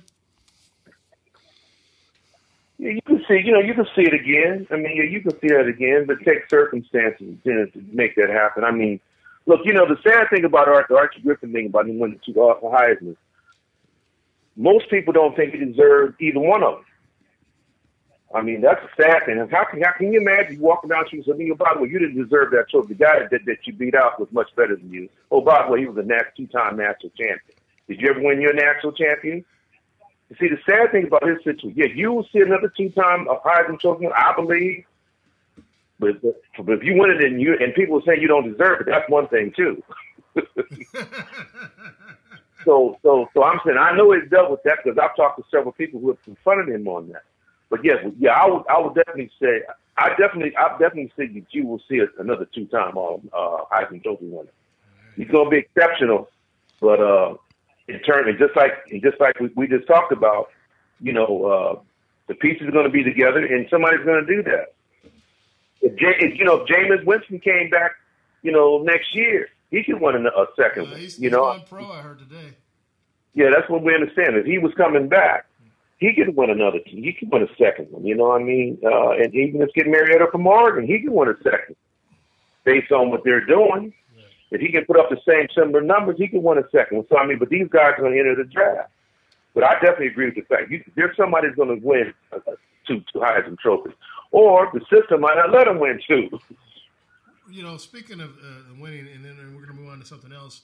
I think uh, uh, what's his name? This guy played for uh, Notre Dame, and played for the Raiders. Uh, um, Rod Woodson. Rod Woodson's the last defensive player. Charles Woodson. Charles Woodson. Played for Michigan. Charles. Michigan. Right. Uh, he's he's the last one we've seen uh, uh, win uh, uh, win it on the defensive side, and, and he was a special. I guess he was a punt returner too. Uh, are we going to ever see uh, any more defen- defensive players uh, uh, get a shot at it? I know that uh, Manti Te'o was uh, was nominated. He was a finalist, And, yeah. uh, Uh, and Ndamukong Suh was I a believe- finalist. Yeah. you know, I believe they're all going to be it. I believe you'll see a guy that like Woodson did. I mean, it was a fluke year for him. I mean, if you'd had somebody that were putting up great, crazy numbers often, he wouldn't have won it. But the fact that he did so much stuff defensively, offensively, and special teams, And he did it for a team he that won won it. the national championship too. right? So I mean, you know, so so all the combination of things what he was doing, he was consistent on. Yeah, that's why he won it. You see, but yeah, remember when I was running for, I was doing everything too. But but you know, it was weird. I, I brought back kicks. I ran the ball. I caught the ball. I actually kicked extra points. I mean, but for some reason I didn't win it. But you know, keep we talked about you know back in the day. A lot of reasons. A lot of, a lot of historians believe I didn't win the Heisman because of what I was about off the field. But I mean, uh, you will see somebody like Woodson win another one like that. There has to be cir- special circumstance, and everything's got to be in line. National championship, doing special things on special teams, doing special things on defense, doing special things on offense. It's going to take that guy outside of a great offensive player with great stats. And that, that given year, nobody came close with this, with this, what he did. That's why he won the Heisman. Let's uh, uh, while we're while we're still in the NFL, let's talk about uh, this Dallas this Dallas Detroit game. Uh, questionable calls. Uh, people thought there should have been a uh, offensive pass, uh, defensive pass interference. They also thought there should have been a holding call uh, against uh, Ndamukong Suh. Uh, there's questions about one of the referees uh, partying with on Jerry Jones's bus. What were your thoughts on this whole thing? And is, is is there a controversy or is there not a controversy? well, I believe it's a controversy. I mean, even though they say now Bernardino, Dean Bernardino, was doing this with all the teams around the league. He was going and visiting the teams, and that's part of his job, and the vice president, stuff like that. But it's it's really ironic that he was at the game and all this kind of stuff. And and, and, and first of all, Detroit Lions, they have every right to be upset about that. That was blatant. I mean, refs miss calls all the time, but that was blatant, late in the game. And then that one time with with, with Suh, the guy literally tackled the guy. I mean, how do you miss that? I mean, those those those, those were two blatant plays, in my opinion. And they were very controversial. But I can tell you, a lot of people don't think this now. We're talking about today. I'm hearing it all day on radio. Let me tell you something now. They're going to Green Bay this week, Dallas. You better believe that they're going to be watching everything now. And anything that goes wrong, and Dez Bryant, you stay on the stay on the bench with your helmet all, all, off. Okay, Uh, you know you st- you stay on the on, on, don't go on the field with the helmet off. They missed that one too. That's 15 yards. That is. So so so if you go to Green Bay doing that, they're going to be watching every move you make, Dallas. And I believe that this past game at, at Jerry World is going to have effect. Because come back to haunt the Cowboys. I just believe You think that, uh, especially, I mean, they, they talk about wanting to get the calls right all season long. Uh, that's why they do the, uh, you know, we have the uh, instant replay and, and, the, and, the, and the referees kind of huddle up sometimes to discuss things. You would think that that attitude and that, uh, um, you know, desire to get things right completely would be at a, even a higher standard during playoffs. Yeah, I, I think the the pass interference turned no pass interference call. That was a function of the fact that these guys have gotten so used to talking to each other over their headsets over the last few years. Because you know the the actual referee, the white cap, he's got the the the microphone that talks to the PA system, so he can talk to the TV and the stadium and everything. Everybody else, the other refs, all have headsets to talk to each other though, so they don't huddle up as much as they used to. So I think that you know by the time by the time that you know this would have come out while they were all still talking to each other before the referee had a chance to address the crowd or march anything off or anything it just the technology i think kind of short circuited the whole process in this particular one. and it looked really bad as a result. But you know ultimately you know, they, they made the right call. It wasn't pass interference. It should have been you know something else but uh, Well, the bottom, He the, the, wasn't, he the, wasn't playing the ball. That's why it's pass interference. Right. That, that, that that's why he didn't play the ball. I mean, look, you, you just can't run into a receiver with your back turned to the to the quarterback. You got you got to position yourself and turn around and then defend. You just can't defend without turning around. That's the rule. That's the only that's way I just play. the rule.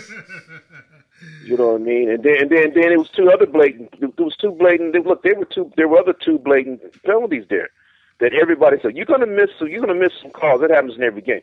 But the but the blatant ones was was Ndamukong Suh and uh, Brian and Dez Bryant. Yeah, exactly. He he ran. He ran. I mean, he damn he damn near ran to the middle of the field with the helmet off. You can't do that. Right there. I mean, look, right there. I mean, look, you had look, you had two penalties right there. That's thirty yards. I mean, and, and you know, and, and me, you know, I always say, well, you know, I've been in games with refs, you know, missing on collegiate and professional level, but that was crazy. That was blatant. That's why everybody's up in arms. That's why. And believe me, believe me, I believe when you get to the rules committee this year and all season, they're going to address all of that. If you come off that field with that helmet off, penalize 15 yards. If if if, if, if they, they're going to use this as a model with the referees, see that call, see this play here? That's 15 yards. You see what they did to Ndamukong Suh. You know you don't like a Ndamukong Suh, and, and, and politically and everything and and stuff. You know they probably gave the the Dallas offensive line, uh, you know, you know, you know, one for the road. But the bottom line is they're going to study this stuff because they're going to have that on film. Okay, no, you got to call this. That's blatant. See, me term talking as a former player, what I saw, I saw three blatant calls, and I saw one call. I saw, I saw two calls on the same play. Wait a minute, man, come on. The rule is if you got a helmet off on the field, that's a, that's a penalty. There's no excuses for that. Period. You know, I know he was emotional and stuff. Hey, man, you have your emotions, your emotions in check. Don't come on the field. Oh, by the way, when you linebacker, you need to drill some more. You can't defend and slap a cat upside the head with your back turned to the quarterback. Yeah. Okay, that's a flaw. That's major. So uh, that's my take on it. And I believe they would play flawless football in 20 degree weather up there in Green Bay because of not. I believe all the benefit of the doubt of the border calls will go Green Bay's way. Because people are pissed off about that game. They don't really feel that they beat Detroit fair and square. Now, a lot of people felt that they were up and, and blew the score and they could have scored more touchdowns. But a lot of people believe that they got robbed. And I believe, like I told you, I see, like I like, like I told you, I see miss, I'm seeing missed calls all the time. But those calls, those calls were blatant. There's other stuff about him on the party bus. I don't know about that. The league needs to address that too. If they're saying that this guy does this with every team in the league, well, it's, really ironic. Everybody pins out. It, it, everybody's everybody's pin, TMZ reported it. So you know TMZ. I don't know how they get the information, but for some reason, the reason they they reported this is because it was some disparity in what him he was doing on the bus. Because if not, because they know what he was doing with the other teams, but there's something special about this thing is why TMZ reported it because they don't report it unless it's widespread.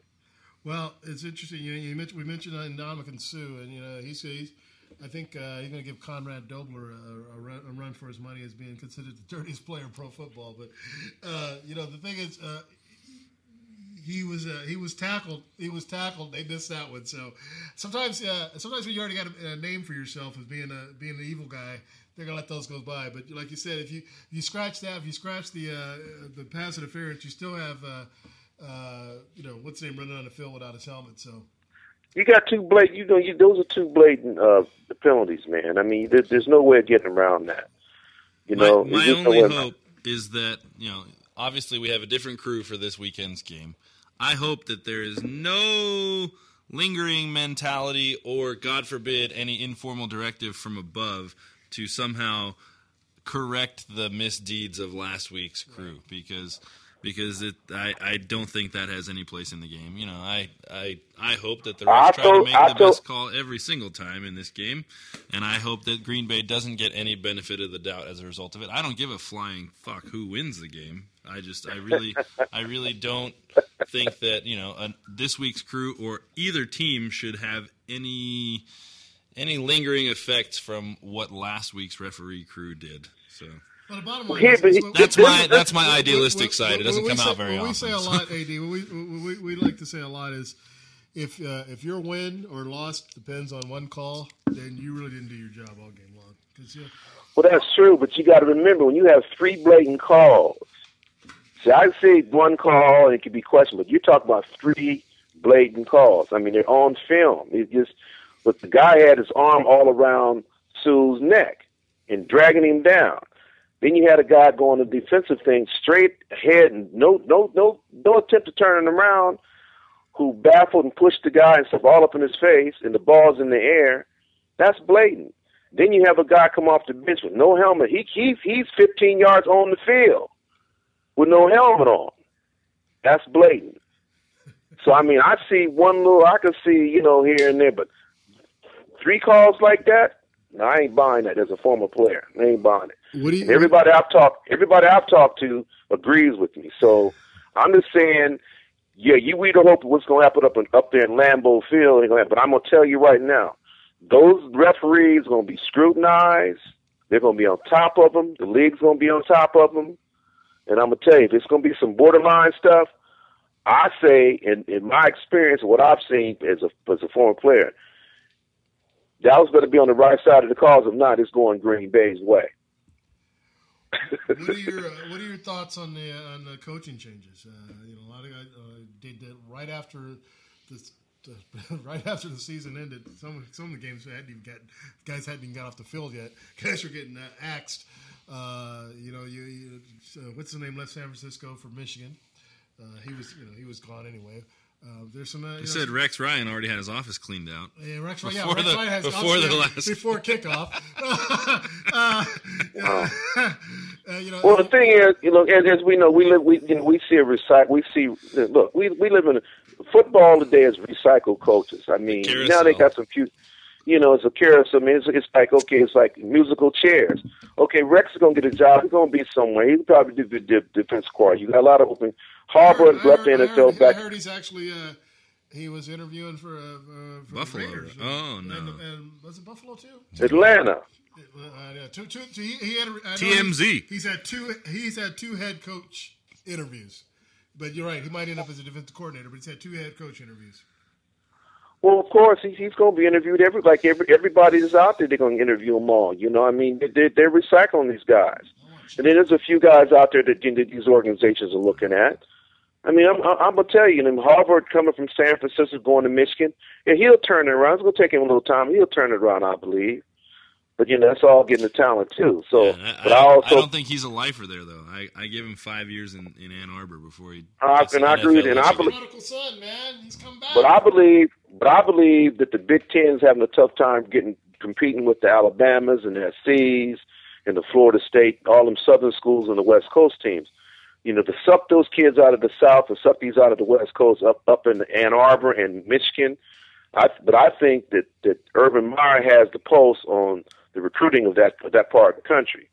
I mean, you know, it it, it, it just he made a statement. Urban Meyer is happy to see uh, uh, Harbaugh show up because he thinks that will breathe will also help breathe life back into that conference.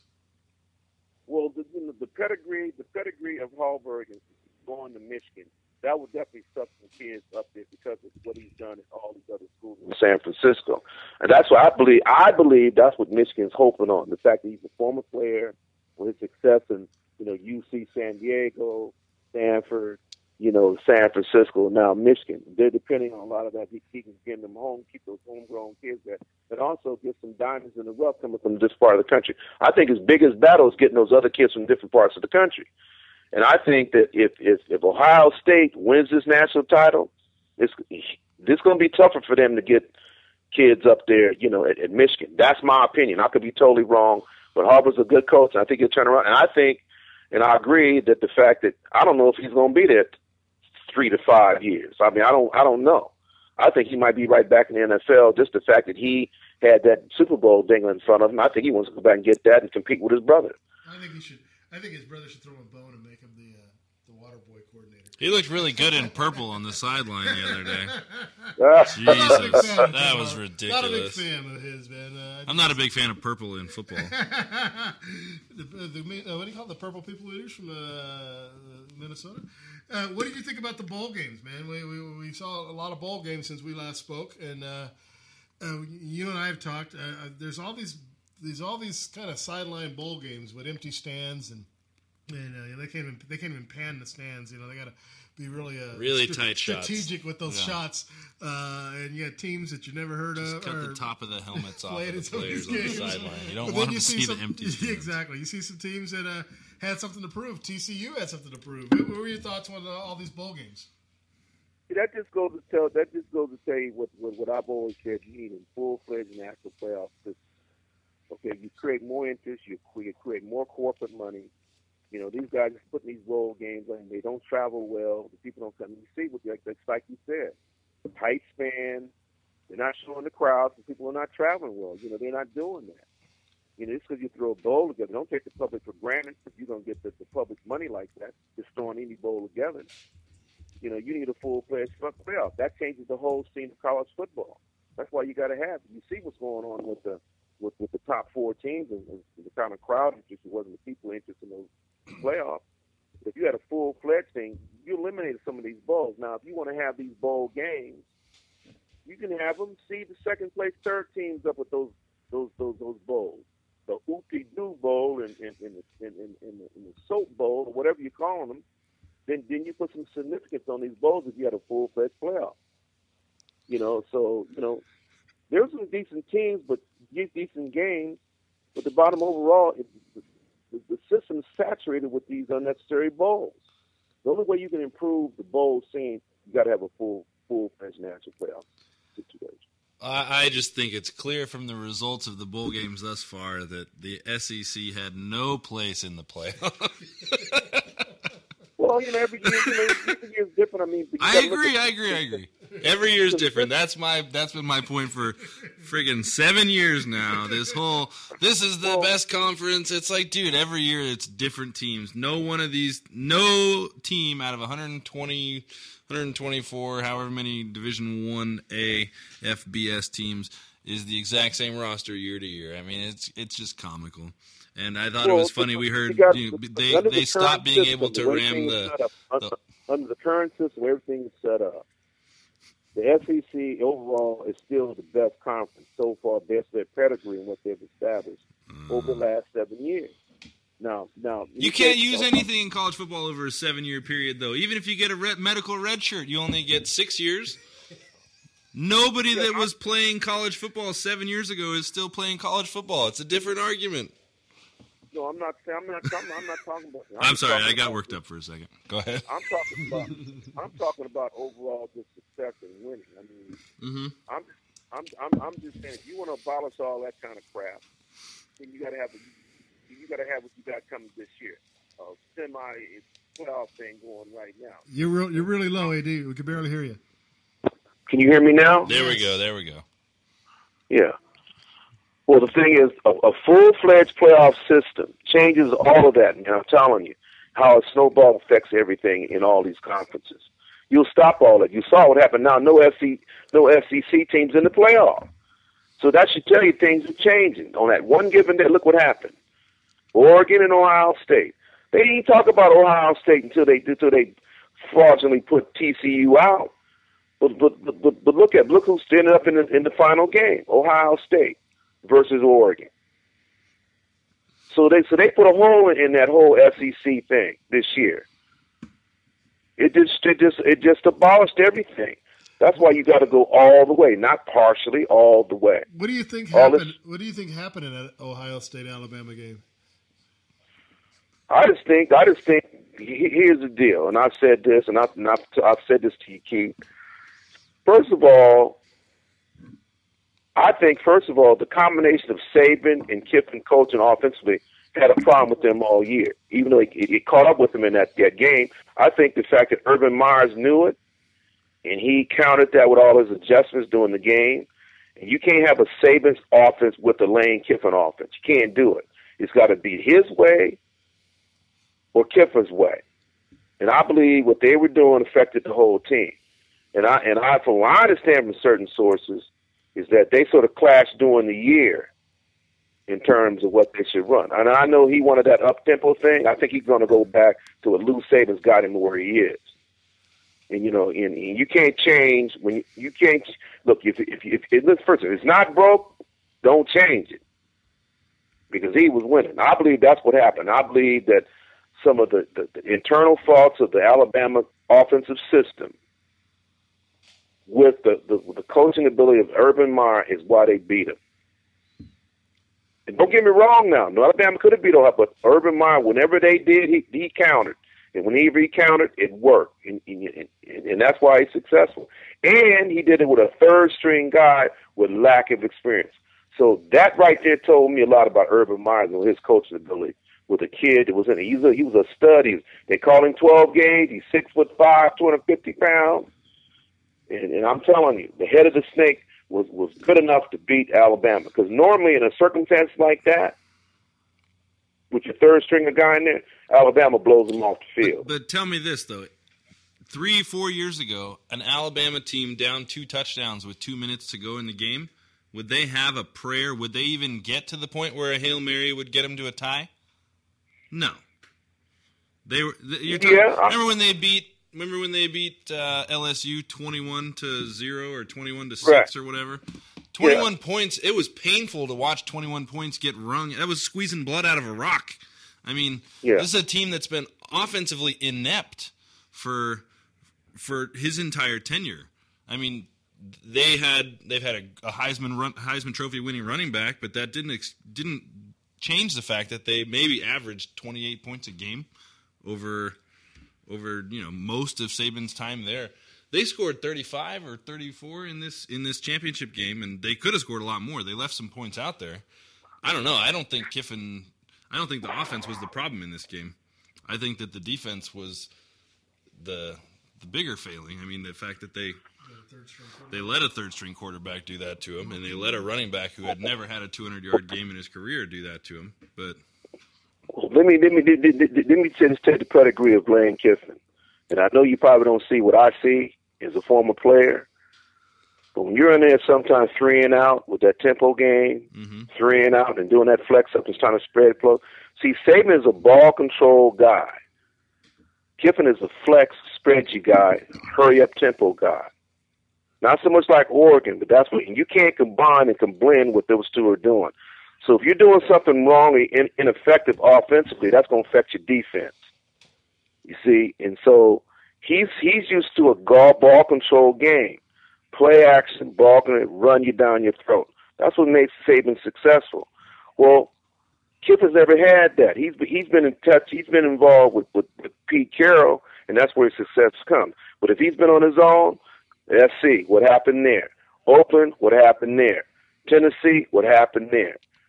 It just he came in Alabama riding high with with the pedigree of the Alabama roll tide, and he got involved. And what I understand, it he Saban's. I could be wrong. Wanted the up tempo thing, and I think you'll see next year he's going to go back to what made got him there. And you know, and you know, I agree with what you said, but you know they could have put more points on the board. But I, what I say as a former player, that you can't blend those two type of offenses there, especially when one of them has been proven. Well, Saban's been proven. That's all I'm saying. All right, brother. Tell us a little bit about Del Frisco before we get out of here. Man, let me tell you something about Del Frisco's. Went in there, saw a guy by the name of Angel. He gave me one of these big T-bone steak things. I don't know if it's Richmond Park, but it was a hundred bucks.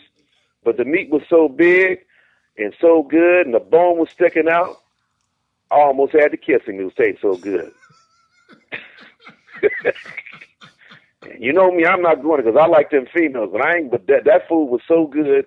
And the thing is about about the whole thing, has some nice people there, nice ladies, and they have one there on, on Lake in, in, in Pasadena. They have one in Irvine. It's Irvine Spectrum. Now I'm telling you, you got to go down there and see Angel. Anything he touches, huh? Angel's a, Angel's a, is, the, chief chef there, man. He walked out and I walked in. He recognized me. His father was there. He had a he had a birthday party for his father. I signed some autographs with his father and his. And his it was it was it was it was Angel Senior, Angel Junior, and Angel the Third. But it was Angel Senior's birthday, and I and I was honored to meet his family, and and I had my, my uh, had my girl there, and uh, we were sitting there at the booth. We were wine and dine and taking care of like with royalty. But when that meat came out, that T-bone, man, I tell you, I wanted to steal everything he had back there. It would taste so good. Well, AD, And that's not. Yeah. that's awesome, brother. Hey, well, we're gonna have to check out Del Frisco's on your dime. Well, we can we, we, we- we can arrange that. we, we can arrange that. And, but let me. Go ahead. But, but, but, let me- before we get off the phone now, who do we have on Monday? Who's your pick? Oh, hey, Tebow's, Tebow's, Tebow's, uh, we'll, we'll, we'll go around, we'll take it around the horn, as they say on, uh, on the uh, worldwide. Uh, what do you call Well, I'm going Ohio. I'm going to Ohio State. Uh, I think that it's going to be a- as much as Ohio State's riding some nice momentum right now. I don't see anybody stopping Oregon uh, this this week. And you know, I'm I, going- I, I, am I'm gonna go with Oregon too. I mean, these guys are scoring, you know, in 20, 28, 32 seconds of, you know, drives, and and, and, and this once they get once they get rolling, man, they these guys are in high gear, and they've been doing it all year, so it's not like they get winded. Their defense. Here, is he- just- here's the only thing that gives me any misgivings about it. Oregon benefited from five third quarter turnovers from Florida State. Florida State just did their best to hand the ball to him over and over and over again. Uh, Ohio State did almost the same thing for Alabama in the first quarter. Ohio State said, "Here, here's the ball, go score. Here, here's the ball again, go score." And then they figured out a way to come back from it. So Ohio State, that's a mentally tough team with a coach who knows how to get through this kind of stuff. Uh, if anybody can can withstand the tide that is Oregon, it's them. But I still think Oregon's got the edge. Okay. Well, I think. All right. uh, You know something? If if if if if if if, uh, if, uh, if your pick is right, we got we got one more pick here, AD. Hang on a second. Go ahead, Peter. I think uh, I think if this game had taken place like the next day, you know, or you know, two three days later, I would definitely go with Oregon. I think they're the the hot team and they're in the Uh-huh. zone. But I I think Ohio's going to win, and I think it's going to be because uh, I think Oregon is going to they're just going to they're going to overthink it. You think they're going to shit the bed? Yep. Yeah, that's- I, I didn't want to say it that way, but I think that's essentially what's going to happen. They're just going to be like, "Oh my God, here we are," and they're going to crap themselves.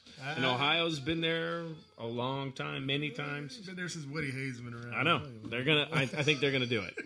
I'm There not you even go. pulling for Oregon. Go though. ahead. I just you know I'm I'm I'm, ba- I'm basing my pick on Urban Meyers. I'm not. I mean nothing. I mean I just I just think the man adjusts well and stuff. I think I think the, the speed game uh, with with that. I think I, think they'll have plenty of time to stu- study them. I think and I think and I think the X factor for Ohio State is 12 gauge. That's what I think the X factor. I think he's going to be a big surprise for Oregon. That's what I think, That's and I think they're going to learn from Florida State situation. But that's me, and you know everybody. You know, but the, you know all the bells and whistles, and the pretty up, spreading out, and, and, and, and up tempo. That's what everybody's hooked on. But I'm not hooked on that. Well, you you you know, dude, Nike man, you should be you should be back in Oregon. I, I'm just saying. Hey, Nike actually Nike has Ohio State too. Nike had Alabama, and Nike also had Florida State. So they're Nike schools. I mean, you know, Nike I thought had all four of the playoff teams. All right, he got them all. So I mean, I'm you know I'm not I'm you know I'm not, and you know you know who knows? And guess what? Oregon could blow blow them right out. You know, I mean, anything can anything anything can happen. But I'm saying, but for consistent, I'm gonna go with Ohio State. Well, one thing before we wrap it up, one thing I, I do have to say, I agree with Peter, and, and, and I mentioned this before. The the time between these games is ridiculous. It's 13 days, oh, man. Come on. Absolutely. That's the and that's another reason you need a full fledged playoff system because of the time. The time screws you up. Look, players don't. keep- Some look. It, it, look, when I played in the Rose Bowls after after the big that time off screwed me up. It, t- it took me one quarter to get my act together. See, you know, so so the time off is is not good. That's that's why you got to stay consistent and flow. Some coaches can keep their teams focused, some can't. Urban Meyers is good with that. Okay, Pete Carroll was great with that. There's only a few coaches can keep their teams focused, both physically and mentally. So that's that's another reason. There's there's there's, there's things in why you know I'm I'm doing what I'm doing. You know, and I could be totally off base. And let me and let me tell you something, guys. If Oregon wins, it's AD. You need to stop smoking whatever you're smoking. Or you need to share it with us.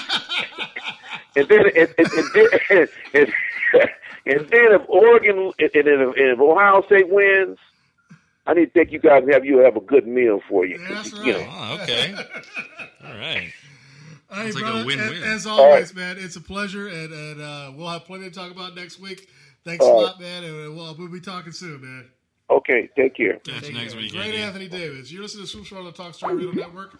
Take a quick break. Come back for a little bit of T-Bones timeout. This is Mark Platts. Go get it done.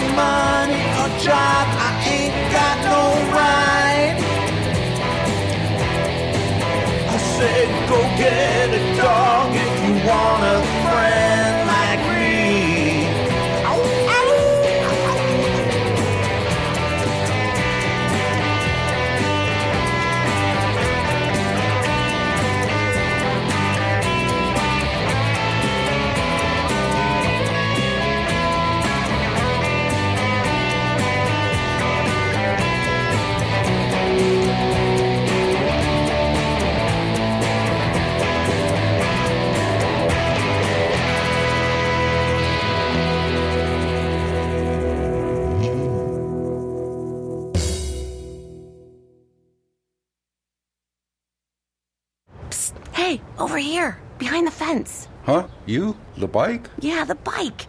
Here in the grass where the kids left me a while ago. Could you get the dust off my seat and remind the kids how fun I still am? Okay. Oh, you are dusty. I may need my spokes tightened too. Let's go. As Native American parents and caregivers, our encouragement to healthy lifestyles for our kids is helping them get outside and play. Get ideas, get involved, get going at letsmove.gov slash Indian Country. Brought to you by USDA, HHS, and the Ad Council. Imagine no longer being tied down to your computer, but having the freedom to take live talk radio with you anywhere you go. TalkStream Live introduces our first ever iPhone application. The talk shows you follow now follow you, and your iPhone is now the fastest and easiest way to stay connected to the best talk radio on the internet. Let TalkStream Live transform the way you listen to radio. Listen to live talk shows 24 hours a day, 7 days a week. Mobile talk radio from TalkStream Live. Now available in the iTunes App Store. You are listening to the Talk Story Radio Network. Hey, this is John Gannon, and I just had the greatest time on Swoops World here.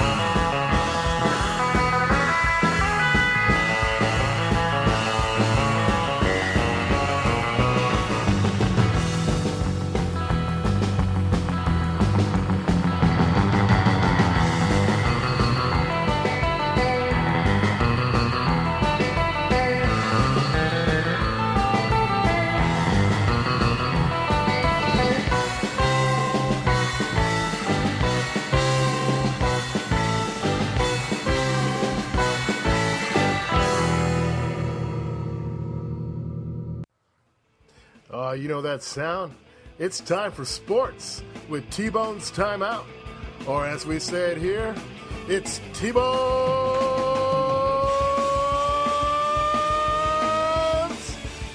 Timeout.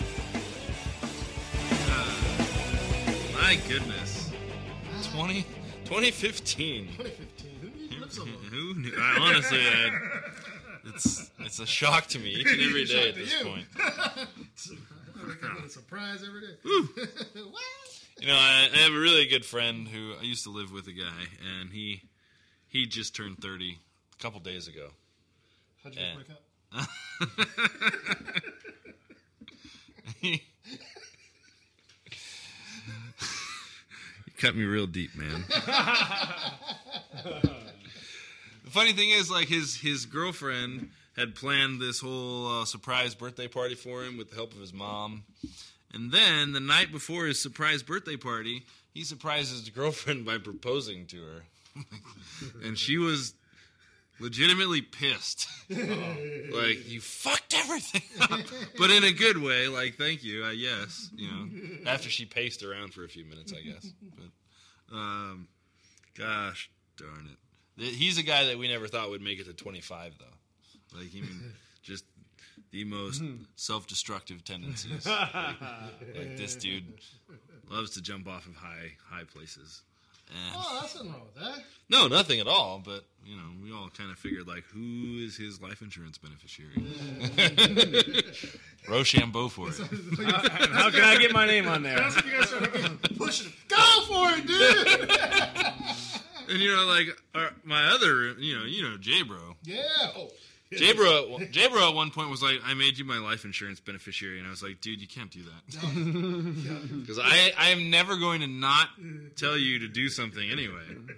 And then I'm going to feel bad. Like when you say, Should I jump off of this? And I say yes, and then you die, and I get money, I'm going to be like, Oh, that's blood money. I feel bad. Dirty I- money. I feel bad about collecting next year. Dirty money. But uh, yeah, man, uh, this this 2015 thing, like I said, you know, we've got we got cars that drives them drive themselves. You know, Google and Toyota and these other folks, they have them. Real people aren't allowed to have them yet, but you know, they exist. There are hoverboards. There are shoes that lace themselves up.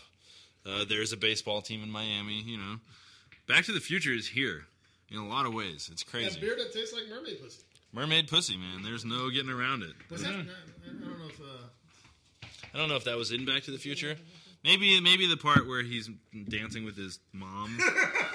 it was the Under the Sea dance, wasn't it? It was. It was. Oh my God! 2015, 1955. It's all there. Ah! Oh, this is just. Oh man, this is just terrifying. But uh, yeah, dude, we've had bowl games. We've had uh, one round of the NFL playoffs. We have a bunch of uh, NBA games that don't mean anything, including tonight's. Call it whatever you want to call it in the Staples Center. Uh, apparently, it was a Clippers home game. Mm-hmm. Uh, I guess it's good that they won in the fashion they did. Then They won at home. they did. Stopped them. Yeah, it was. It was funny. I was driving here, and I still had. It was on. I had my radio on seven ten Right to this undisclosed location. to this studio. Yeah, and Mychal- Real, real quick. I, I used to work at this one place, right? And uh, on the corner, there's just like this building, right? So when I went to, the, like last year when I met Brett, with Brett Michelle uh, at this event, this uh, the corner which I drove by and walked by a million times is this recording studio, and you look inside, and they got all these people who recorded there over the years. I mean, like Fleetwood Mac, you know, you name it, like Guns N' Roses, all these people have recorded there, but you it doesn't it doesn't look like anything from the outside, much like this undisclosed location here. Nobody would know the immense Effect we're having on the world. that's happening right here, Right here, right, right now. There'll probably be documentaries about ten years, yeah, twenty yeah, years well, from yeah, now. exactly, exactly. And uh, they'll be, you know. well, I I was listening to the to the Lakers Clippers game on the way here tonight, and it, there were five minutes left in the second quarter, and Mychal Thompson and John Ireland were just. I mean, they were already disgusted at the level of play of both teams with five minutes left in the second quarter. And the Clippers were up like 12 or 13 at the hmm. time. John Ireland was stumbling over his words like, Jeremy Lin has fallen down twice now. Just fallen down so that Chris Paul can pull up and shoot a three pointer. And all I could think of was not a, a, a visual of Jeremy Lin falling down, but of Kobe a few days prior screaming at him to foul, screaming and screaming and screaming at Jeremy Lin to foul, and finally saying "fuck it" and running up and fouling the guy himself. it was just like that is. And that was one thing where I thought, like, okay, this is what people who call to, call call Kobe a ball hog don't get. It's not that he is a selfish player. It's just that like he really does try to get the other players on the team to do things When they don't do it, in a basketball fashion. But when they don't, he just says, "All right, I'm going to do it myself." Um, and that was just hilarious. I mean, I You want a job done, I, right? I saw it like five times on Sports Center without the audio because I was watching it at Ashley's parents' house, and uh, you know we were having like a Christmas dinner part two because they were they were in Hawaii for that, and I'm like leaning over to look at the TV. The sound is off, and I'm like, "Oh man, this is awesome." what do you think? I think he's gonna. I think. I think he'll finish his career as a player coach. Kobe, Yeah. where? As an assistant to Byron Scott. Because Byron Scott's not leaving after this year, and Kobe's your- not playing next year. Before your day, there's a guy named Bill Russell. I think Uh-huh. finished his career as a player coach. Uh huh. I, I see Kobe could probably he could probably fit that bill. But how many how many places do you think a guy can do that? How many places? Apparently, In, he could do it in Boston. well, if you're Bill Russell, if you're Bill Russell, you can do it in Boston. Kobe can't coach the Lakers next year because the one thing that Jim Buss will not do is demote Byron Scott and promote Kobe. Um, But and I think he's that got to give he's got to give Scott some time. See yeah, what they've done in recent years as the Lakers. They haven't given these guys really. A couple of these coaches never really had enough time to develop. absolutely. I think Mike Brown got absolutely He got- He got hosed. Yeah. man. I think D'Antoni. I think it was just the wrong fit. I think honestly, he he never should have gone there in the first No, place. because his style of basketball Yeah. doesn't fit with the talent that they have there. Yeah. Or with the desires of management or the fans. I mean, it was just all in all, it was a bad fit. Um, but I don't know. I, I feel like a, a player coach could still happen in the NBA today, in today's NBA, but it would have to happen in a place like Oklahoma City or Milwaukee. Or uh, you know, I, I don't think. Yeah, it's have it, that's the kind of thing that's not going to fly in L.A. or New New York or Chicago. Uh, I don't think a guy can handle those responsibilities and be able to stick his middle fingers up to the media day in and day out and say, "I'm in charge. I get to do what I want." Yeah, because I think I think that Pete Rose, you know, he was a. I mean, he was. Can you think of a more recent example of a player coach in modern American professional sports? I can't. Um, and I think that he did it and you know had marginal success at it because of his mentality and also because of his position in society where he Hey, was. listen, when you're playing for Marge Schott. Yeah. I am not the worst person out here. Exactly. Yeah. I answer to the head bitch in charge. Yeah. So uh, I can see it flying somewhere, uh, just not in LA. Uh, maybe if Seattle gets a team again, you can go up there. That's right. They're supposedly building an arena now. Finally, Yeah, there's no Mariners? no, no, I, I I'm, Oh, you mean basketball. we're talking about baloncesto. You know. Yeah, I got you. Uh, it's all right. Yeah. Oklahoma, case Oklahoma, Oklahoma. the OKC Thunder decide to move back to being faster than the speed of sound instead of just Yeah, being it's- sound. It's another another, another Microsoft Microsoft billionaire. No big deal. yeah, just. Yeah, I mean, Paul Allen, he still owns the Seahawks, but uh, Ballmer owns the Clippers. Bill Gates is just giving all his money to you know circumcising African kids or something. You know, harvesting mosquito larvae for God he, knows he what. sport. Like, that- I don't think they No, I, the sports. no, yeah, I don't think so. When you look at the picture of the original Microsoft group, it's a miracle that two of those guys had enough interest in professional sports to buy a team. I mean, you look at that picture and it's like, really? And, uh, the, the, the, The odds that even one of them- is If Wozniak, well, Wozniak Oh, God. decides he wants to get into the game. Uh, I don't think we're in any danger of the Waz buying a sports team. All right, no, Um, no, I I mean, hey, I could see uh, you know some Apple exec buying like a MLS team. You know, it's countercultural. Like wear women's jeans and yeah. Curling, yeah, exactly. But uh, I mean, the Waz. Maybe maybe if professional pong becomes a thing, you'd buy you'd buy a player or two. But, uh, yeah, the the Lakers they they got shellacked today, and you know that's going to be a recurring theme this season. Uh, I don't Not know. just by Clippers. No, no, not just by them. Um, you know, the last week of the NFL regular season was a difficult one for me. Yeah, because you guys blew your chance to go to. The, Uh, well, you don't like to say us, but I don't like the we che- thing, The but team yeah. you, you cheer for. Yeah. had- it was all. All they had to do was win.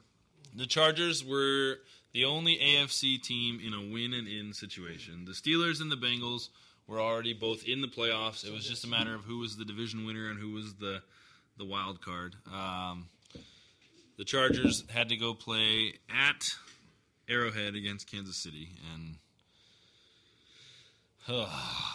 just just brutal. Um, the I don't I don't like the injuries excuse. I don't like it one bit. But when you're on your fourth starting center in a season, that, that makes it pretty tough for a, an Well, immobile quarterback. The, thir- the third one went down during the game. Yeah. It? Yeah. and he was a rookie. The, the the guy who the guy who played the rest of the game at center was a young guy who had only played like three games at guard. I think. I mean, it was just a bad bad deal. Um, Do you think Gates is coming back next year? God, I hope so. I think that that guy, his game is ageless. Like, I mean, he, and I think part of it is just his body is fluid in ways that other other players aren't. Like, he he has a a grace and a command of his physical person that most people just never will. You know, the two of them remind me of when Fouts and Winslow were there. Yeah, Yeah, it's, it's similar. Uh, the chemistry, Chemistry, between them, chemistry, yeah. yeah, exactly. and you know they. I think they this season they set the record for most touchdown passes between a quarterback and a tight end in NFL history, and Antonio Gates has just I don't know, he he came out of nowhere. You know, he he played basketball in college, Much like Gonzalez. and he uh, he plays a position that's difficult to play well, and he manages to do a lot of things that are asked of him fairly well, and one thing incredibly well, which is get open and catch the ball. But you notice the guys who are really good at, at tight end, like Tony Gonzalez, Mhm. Rob Gronkowski, and Antonio Gates.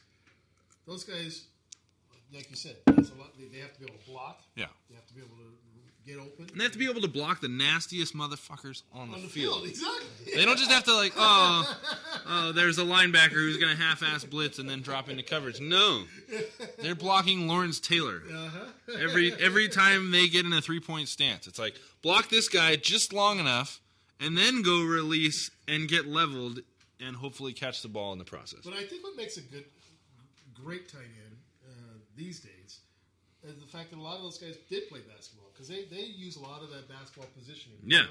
They square Yeah, it's a lot of Yeah. it's a lot of boxing out and back shoulder type stuff, and you know, use use all of this. You know, get your get yourself, make yourself big.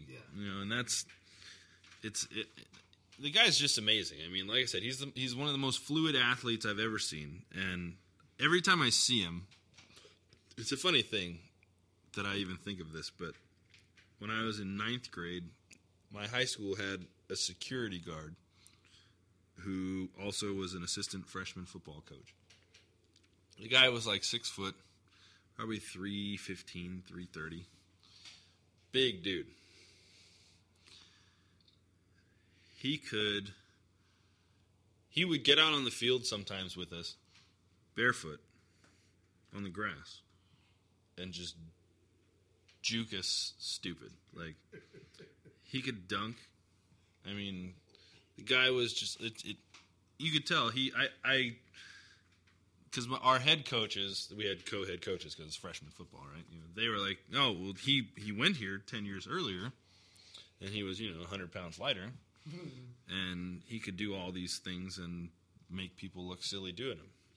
He's just he wasn't fast, Right. but he was just everything he did was just butter, you know. And I picture I see Antonio Gates do what he does, and I think that that's Loftus right there. Like, dude, this guy could. He just wasn't wasn't that fast, and then he got fat. but but he could still do all this, like the things I saw him do as a as like a fat guy. I'm like, oh my god, what did this guy do when he was in shape? Like, holy crap.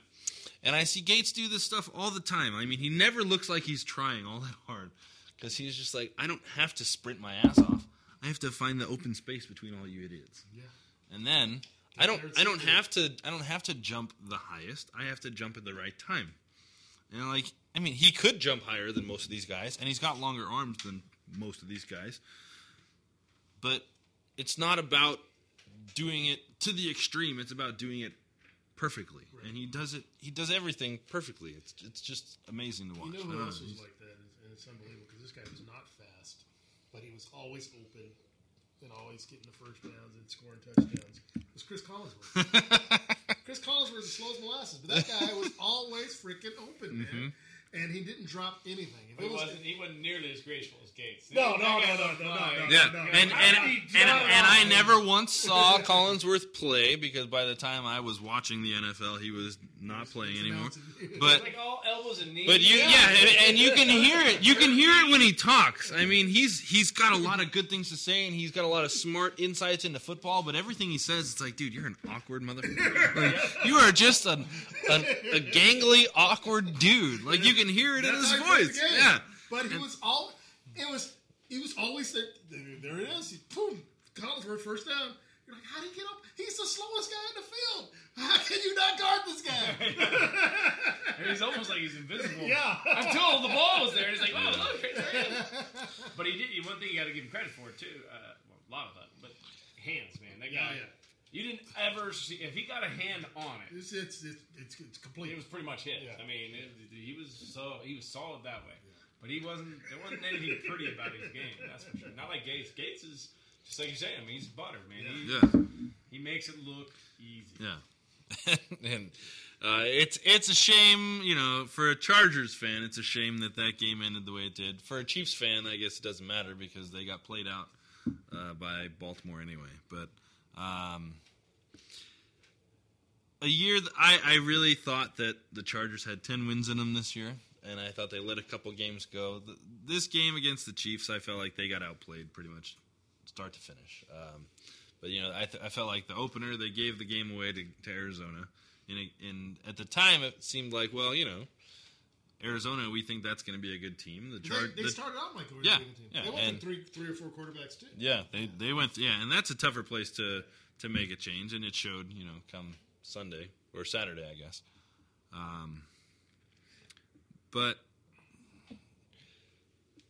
yeah, the whole AFC West. Uh, last year, three teams in the playoffs. This year, just the one, and we'll see how how long in the tooth and uh, deep they go in the playoffs. Yeah, the the Denver Broncos, that is.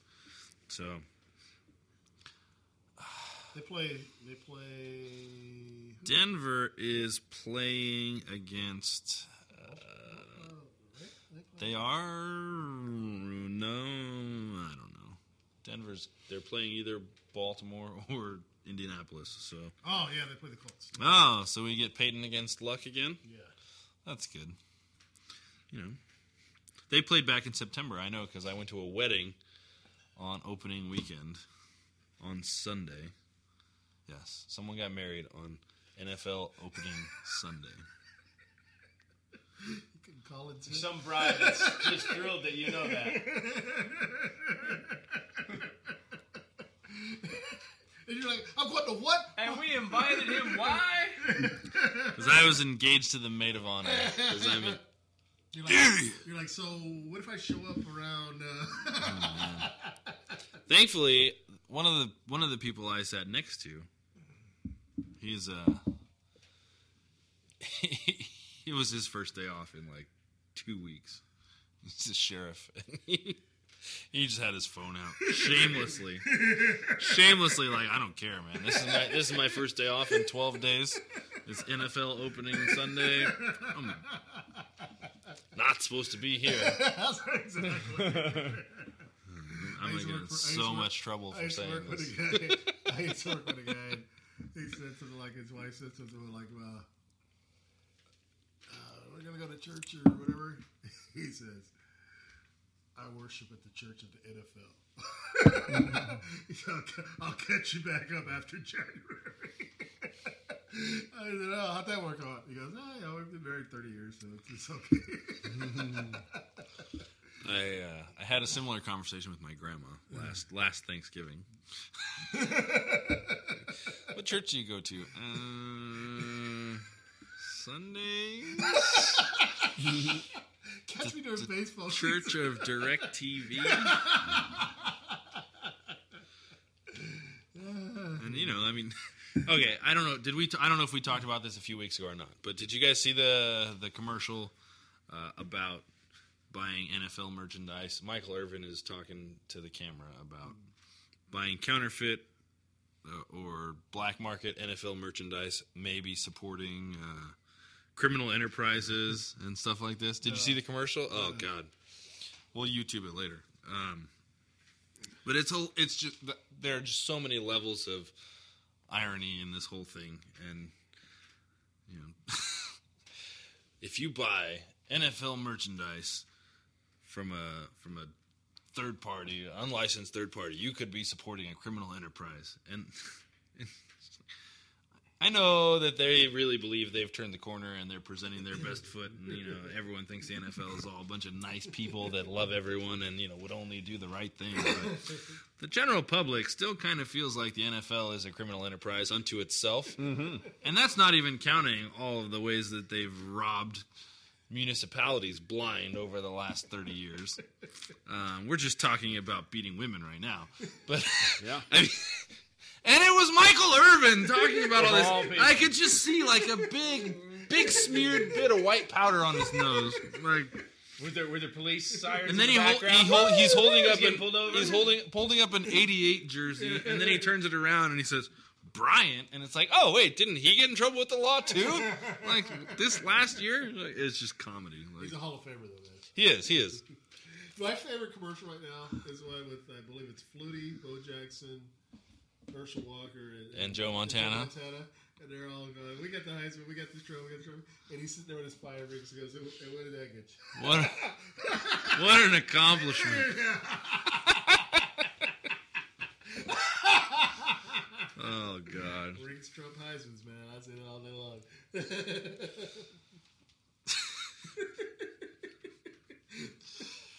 Uh, we've got I, I don't know, Mike. You think- Peter's internet doesn't like me. Uh oh. It's all right. The Took studio, shite- the studio shite internet on you? is not into me. But we've got uh, the Broncos and the Colts, which means we've also got the Bengals and the Patriots. Not the Bengals. I'm sorry. The Bengals can't win in the playoffs. We've got the holy crap the the Ravens and the Patriots. Ooh, that's a delicious little rematch possibility. In the NFC, who we got? Dallas and Green Bay. Uh huh. And then Seattle. Seattle and Carolina. Oh. Hmm. Green Bay's at home, Seattle's at home, Denver's at home, and New England's at home. I like all of their odds to advance. Yes. Um, But there will be an upset. there will. The only one of those that I could honestly say would not be an upset. I, I think that if Dallas goes in and wins in Green Bay, I don't really think I'd call it an upset. Um, even though it's tough to tough to win against the Packers at Lambeau. The frozen tundra. The frozen tundra. Uh, yeah, you can almost hear Chris Berman talking about it. Rumbling, tumbling. hey, we lost Stuart Scott this week, right? Yeah, man. That I like Stuart Scott. I I had mixed feelings about Stuart Scott as a broadcaster, but as a human, liked him. I thought he as a human being, I think you know how I think he he got he got a lot of things that most people don't. You know, he he understood things, and I I think he was a very courageous broadcaster. I think he he kind of came in and flipped ESPN on its head in a lot of ways. Um, some ways, you know, some of the things he did on the air weren't weren't my favorite, but you know, that's never gonna. No one's ever gonna please everyone all the time anyway. Um, but I, I, I I, found him entertaining. Yeah, I think I think he was a breath of fresh air for. Uh, yes, when he came in and became the anchor of Sports Center, it was in danger of becoming stale to a point that it couldn't recover from. Um, and I, I give him credit for that uh, because the first genera- the first couple generations of ESPN personalities, you know, Chris Berman had already moved on long since. You know, he was a niche guy by that point. Um, Dan Patrick wasn't even working for ESPN anymore. I don't think. Uh, you know, a whole bunch of other guys that were there in the beginning that kind of brought it to the stage it was at, and then moved on or or got passed by. Yeah, it really did. And there were there were there were a good chunk of guys in between. There were I, it was like the '90s and Saturday Night Live. It's like who the hell is that? You know? or the right nows of Saturday Night Live. You know, they're still waiting for somebody to come in and kind of Yeah. bring them back to relevance. But I uh, I, I liked, you know, the stuff that he said um, after he was diagnosed with cancer and was already already starting his treatments and everything. It's like it, it, even if you die, that doesn't mean you lost to Right. cancer. You know, it's like I think he gave the best uh, speech. Uh, you know when he won the uh, the, the SP the uh, ES, whatever the Mhm. Jim Valvano. Best speech I've heard since Jim Valvano. Mhm. I mean, uh, when I, I, I saw uh, Jimmy V's speech, and I tell you what, that was whoa, that was a great. great Were you there for that? I know. I was. I watched it on TV. Yeah, I know you were. You've been at a lot of things, Yeah, man. I, I mean, so I watched it. Uh, and I- watched it uh, when they broadcast it. They don't. I don't think they broadcast it live. Actually, they broadcast it like a couple days later. But I, I watched it, and I was really totally moved with that. And, you know, he, then he passed away a couple months later, much like what happened with uh, Stuart Scott. But I, I watched the Stuart Scott speech when they were doing the whole tributes this week, the day he died, and I was like, yeah, that's a that's a really moving, you know, acceptance speech. Mhm. Uh, you know, it was, and you know, it was, it was, it was really uh, touching. Mhm. I mean, I'm not a sappy guy, but you know, sometimes I sometimes I got a heart. Comes across occasionally. Every now and then, every now and then. peeks its its lonely head out. yeah. Looks around and goes, all right, back back to where you belong. Yeah. But it was good. Ah man. What do you need me to look up, man? No, no, I'm I've I, I've got I've got the interwebs right now. I'm plugged in to the self-proclaimed worldwide leader. But, uh, I love that. so true. it really, it really is. You guys, any other NFL thingamajiggers you want to talk about before we go to? Yeah, I'm just looking forward to this weekend. We got Saturday. Saturday is uh, uh, Baltimore, New England, and Carolina at Seattle, and then Sunday is Dallas, Green Bay, and Indianapolis, Indianapolis and Denver. I think Indy has a shot, at beating Denver. That might be an upset. Yeah, I think I that think- I it's think- a possibility. I I think think Denver, in their current state, even at home, is vulnerable. Right. I think Seattle's vulnerable too, and I and I'm, I I love I love Seattle, I think they I think they they have not played like they played last year. Uh, the, last, the last few weeks they've played, They played much closer sub- to what they've played last year. Yeah, that's true. But I think that they get to play a subpar team this week anyway. I think that uh, Carolina, even in their you know current hot streak, which I think they've won What's it? five or six in a row. Cam Newton, yeah, he. Uh, they were talking about that during the game on Saturday. The lady said something about it. Oh, didn't didn't he get in a car accident? I was like, I don't, I don't know. Yeah, I don't, he's I don't watch TMZ. Is that where you get your news? man? um, the bowl games were fun. You know, there there were some good ones, some bad ones. Um, there were some. I the, what cracked me about the bowl games are the names of these games. And the, the funny thing is, they've gotten a little bit better this year. The last the last few years, it was trending really bad. Like, uh, bowl games that have been around for a long time that had just happened to have a corporate sponsor. All of I don't like that. And then uh, and then it's like, oh, now it's just the corporate sponsor bowl. I'm waiting. I'm waiting for the uh, the uh, you know the uh, fucking Bud Light Rose Bowl. or some shit, you know? the Rose Bowl has been. They've been good about not quite kowtowing to the Yeah. extent that the others have. You know, it always would still be the Rose Bowl presented Cotton Bowl is- presented by uh, what's a who's it's you know. Right. But the Cotton Bowl and the Sugar Bowl have gone gone corporate, haven't they? They've Oh gone- yeah, long ago. Yeah, you know, like you know the such and such Sugar Bowl, the such and such. Yeah, it was the AT and T and the Allstate and all this and that.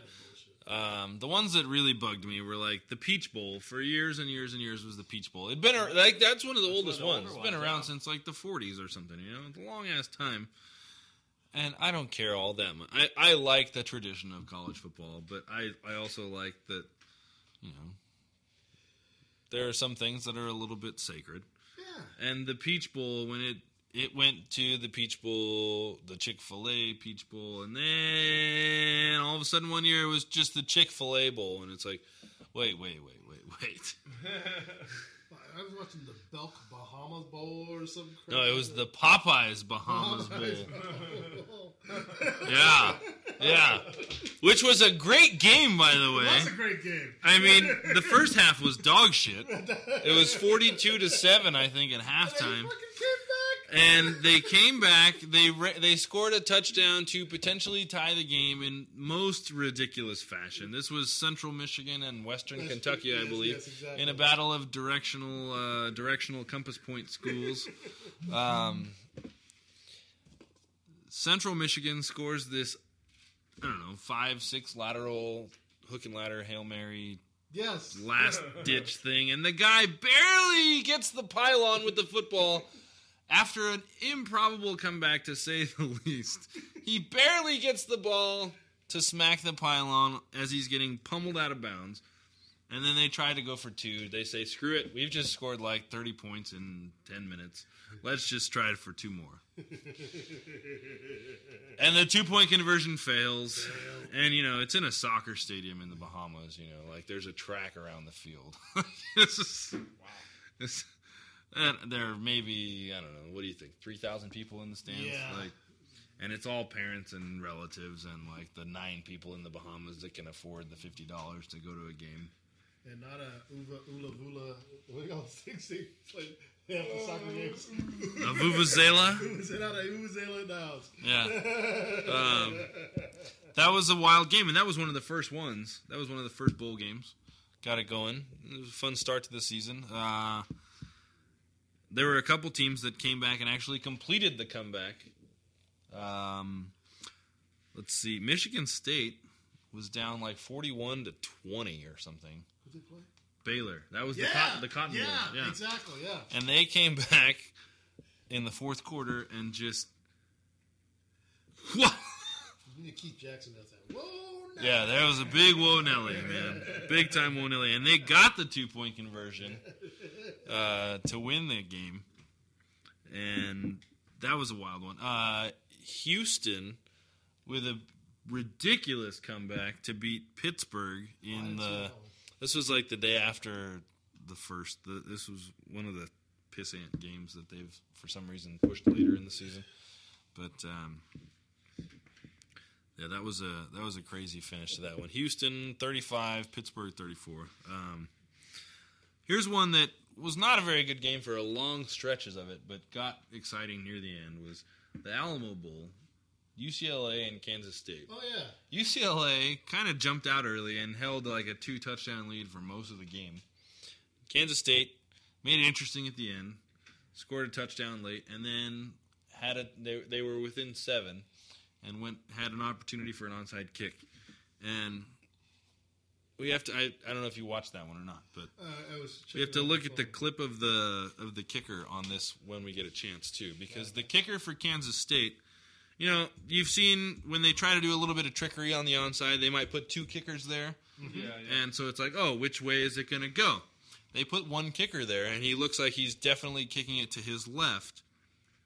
And he runs and goes right up, and his plant foot hits, and his leg whizzes kind of past the ball. Oh, I did see And that. then around his other leg and kicks it back to the right side. It's it's the craziest shit. I mean, I don't even understand physically or anatomically how this guy did it. I mean, it's just wild what he did. And UCLA ended up recovering it anyway, so it was, you know, it was not a successful attempt in the end, but we watched I watched it in slow motion like four times. It was just, wait, wait, he did what? and it was really impressive. Like I don't understand how his body did it, but it was cool nonetheless. And you know, I don't watch soccer, so I'm sure that, you know, all these soccer guys do this crap all the time. I hated God darn, gosh darn. You know, the Oh, oh, oh. Come on. Here it is. Show us in slow motion. It was a five point game at this point. UCLA is up 40 to 35 on K State with a minute 20 left in the game. Here it is. Oh, yeah. That's a total soccer thing. That Yeah. is nice. That's pretty impressive. Yeah, That is impressive. and to impressive. kick it with enough velocity that way to actually have it get there and was I mean It was. It was. It, made, it did everything it needed to do. yeah. Yeah. And on an onside kick, it's like winning the Heisman. You still need a couple things to just bounce the right way, you know. And The kick itself is not enough. You need a Yeah, but that that that was one that was a, a fun little cherry on an interesting bowl season, you know. And we talked a little bit about the semifinal games already. The Rose Bowl, bit of a snoozer once we got to the third quarter, you know. Uh, Florida State, they had 29 straight games where they dodged oncoming traffic, and this time they were they were the frog that did not make it all the way across. Uh, they really just they had 29 wins worth of bad things happen to them in that third quarter pretty much. Like they the universe has funny ways of dealing things. And you know you had a true freshman running back in there who had had a decent had a good season. But uh the big bright lights came on and i think he got the yips a little bit. You know the first fumble was like all right you know let's go back and see what happens the second fumble you could tell he was mentally done at that point and they pretty much took him out from there on and Winston, I I felt like he did, I felt like he did some things that you know, I think he showed more leadership in that game than he has in a lot of the wins that he's been I, a part I, of. I think what happened in that game for them is they, you know, like, like we always say, one call doesn't change your. I think they were struggling, and uh, and then they started to get some momentum, and then when that non-call on O'Leary in the end zone wasn't made, they didn't call the pass interference when O'Leary got tackled in the end zone. It looks like they just lost all their. Well, and I, I You know think, I mean? I, think it was a team that, a young team that had faced some adversity, but not really had a chance to develop that mental toughness that comes from getting punched in the mouth over and over by another, another heavyweight. Well, like, and, and like, like we've always said, you know, these guys went two years without a loss. Yeah, You know, and you and when sometime. and they and I, I and, and you know you could see as that game ended, like there are a lot of guys out there who didn't know what to do after a Yeah. loss. I mean, half the team walked off the field and into the locker room. They didn't even go say, "Hey, good job" Yeah, to the other if- team. if they- if they had It's like they- some of these guys hadn't. Most of these guys hadn't lost since Right. high school. Yeah. I mean, if they're taking a loss during the season, or like you said, got punched, you know, got a good hard punch and bounce back. and you know they they they had some tough games this No, season. You know, they went to overtime. You but know, they won them all. They were so They did, used yeah. to just always pulling it out. They didn't know how to react to somebody who just kept, just kept coming at them, kept Yeah. coming at them, kept coming at them. So, you know, they, they had a good run. Hey, you can see Yeah. that. It's like Sure. uh, I was watching a I was watching a, a thing today, and then uh, LenDale White was,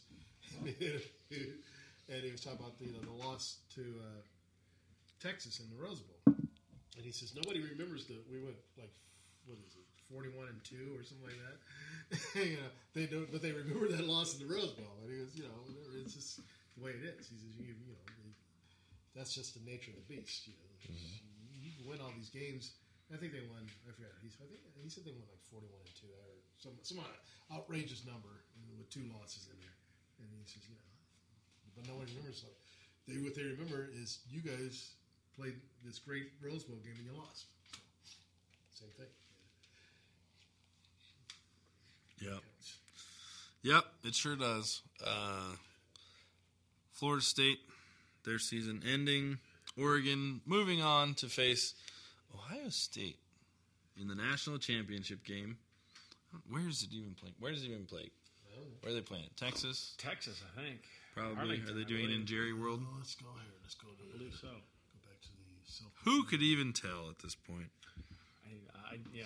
Are they playing we've, in talked, Jersey? we've talked about this. I'm- before. I'm just assuming. It's just ridiculous. It's just a ridiculously long. it- It's a ridiculously long gap between when the season ends and when the Rose Bowl happens and the, and the whatever the other bowl name was. Uh, that's a ridiculously long stretch of three weeks or whatever. But then to wait another almost two weeks.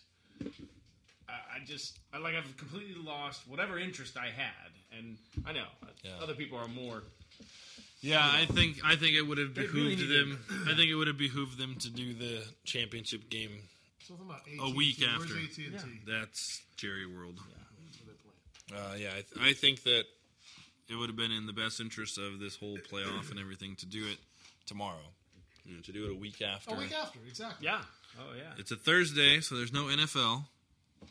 It's January, so there's no high school. No one gives a shit about the NBA right now. I mean, why why is a Monday better? Why? Is, yeah, exactly. Why is a Monday better? I- Why, why is a Monday better than a Thursday? I am way more. Or In, some- they could have. Well, I guess with the play of the Saturday playoff games, that why they didn't play this. over I am weekend? far more inclined to leave But even work that Monday, early. They could have played Friday or that Monday. Friday or Monday. Yeah. Yeah, that Monday would make more sense to me. I could get behind that. Like, yeah, because you don't want to compete with the NFL. Do Well, on Monday. That that month, like la- this two days ago Monday. I'm just saying. I think that one is just a It's tic- short. ticket sales thing, you know, and actually get people to show up No, from but- the home teams, Right. so that it's Seven not days- just the seven Super days, Bowl, they you play- know, they the play bunch of games- corporate They play schmucks games there. all years long, all year long. Yeah. seven days. No, I, I I think Thursday or even Friday would be fine. I think Monday is stupid.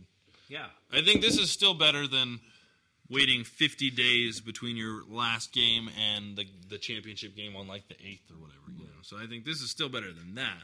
Yeah, But but not by a lot. I don't I don't see any reason it's like I don't see any reason for doing it on a Monday. I think that if you if you do it on Thursday or Friday, I think it's great. I- I'm with you. on I think Makes more sense. Way I think- more sense. totally, totally behind that. yeah, but we don't but make oh the well. We're not the decision. Yeah, I I frequently have different thoughts than the people who make most of the decisions in the world. For whatever reason, their opinion still seems to matter more than mine. Malarkey. Uh, in terms of actually getting it done. but yeah, dude. Another fun bowl season has mostly come and gone. I, I really do think that Oregon is the the team that most likely will win. I think Ohio State had. I mean, they, they're as talented as anybody. I think Ohio State has more talent top to bottom on their roster than Oregon, but I think Oregon is a team that you know, their talent has been playing in that system longer, Right. and they have more of their top guys still available. And you know, I, Oregon struggled with injuries earlier in the season, around the same time that oh, actually, er, you know, later in the season than Ohio State did. Ohio State had a, a terrible game, like their third game of the season, when they lost their game against Virginia Tech, and it was painful to watch. I mean, I watched it, and the fourth quarter was just awful. Virginia Tech's defense just brutalized Ohio State's offensive line. I mean, they sacked uh, J.T. Barrett like five times in the fourth quarter. Five times in a quarter. I mean, Yeah, it and was the fourth nonetheless. yeah, it was vicious. I mean, it was just like, oh, oh, oh. It's when like you get, when you get your ass it's like watching a sacked in the documentary about the Catholic Church, man. It was just terrible. And uh, they got Sandusky. it's a thirty for thirty if I've ever seen one.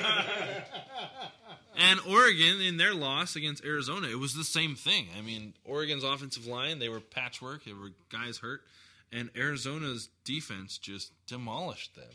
Mar- Mariota, I don't know if he's ever gotten sacked more than twice in a game in his career, except then. I mean, and it was just There was something. It was- he got sacked in the Rose Bowl, there was something about he hadn't been sacked in like some hundred, some odd passes or something like that. Yeah.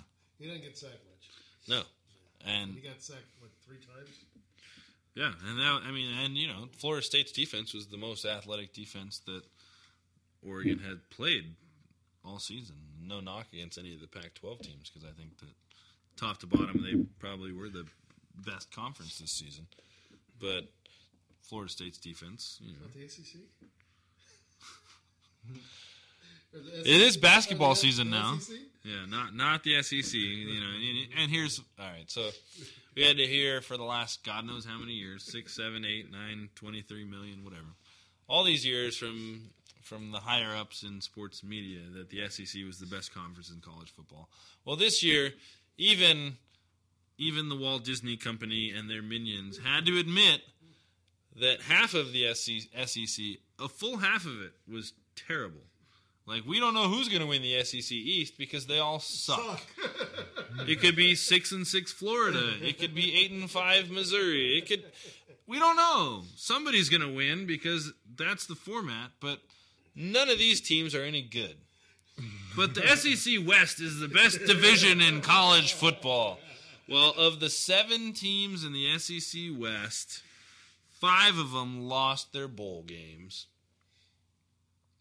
All of them were favored in their bowl games, and they all lost because it's a football game, and it doesn't matter what ESPN says about you. It matters what happens when you're on the field. What have they done in the last twenty-seven years? I like what you said. Come on, seven years. You get the red, weren't even around then, man. Ah, I do love to argue with him. It is fun. I don't poke the bear.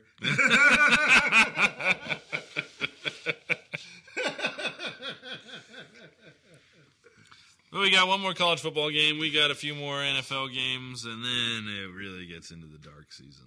It does. God. I'm gonna enjoy it while I can, man. Exactly. I'm gonna enjoy it. I'm with you, brother.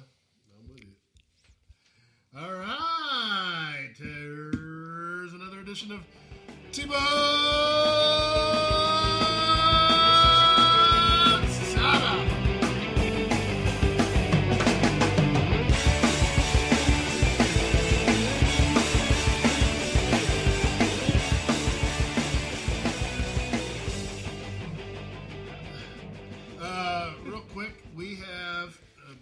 because uh, a past guest on the show, Raymond Jacobs, who has a audiobook out called Cthesemy, an epic poem about us.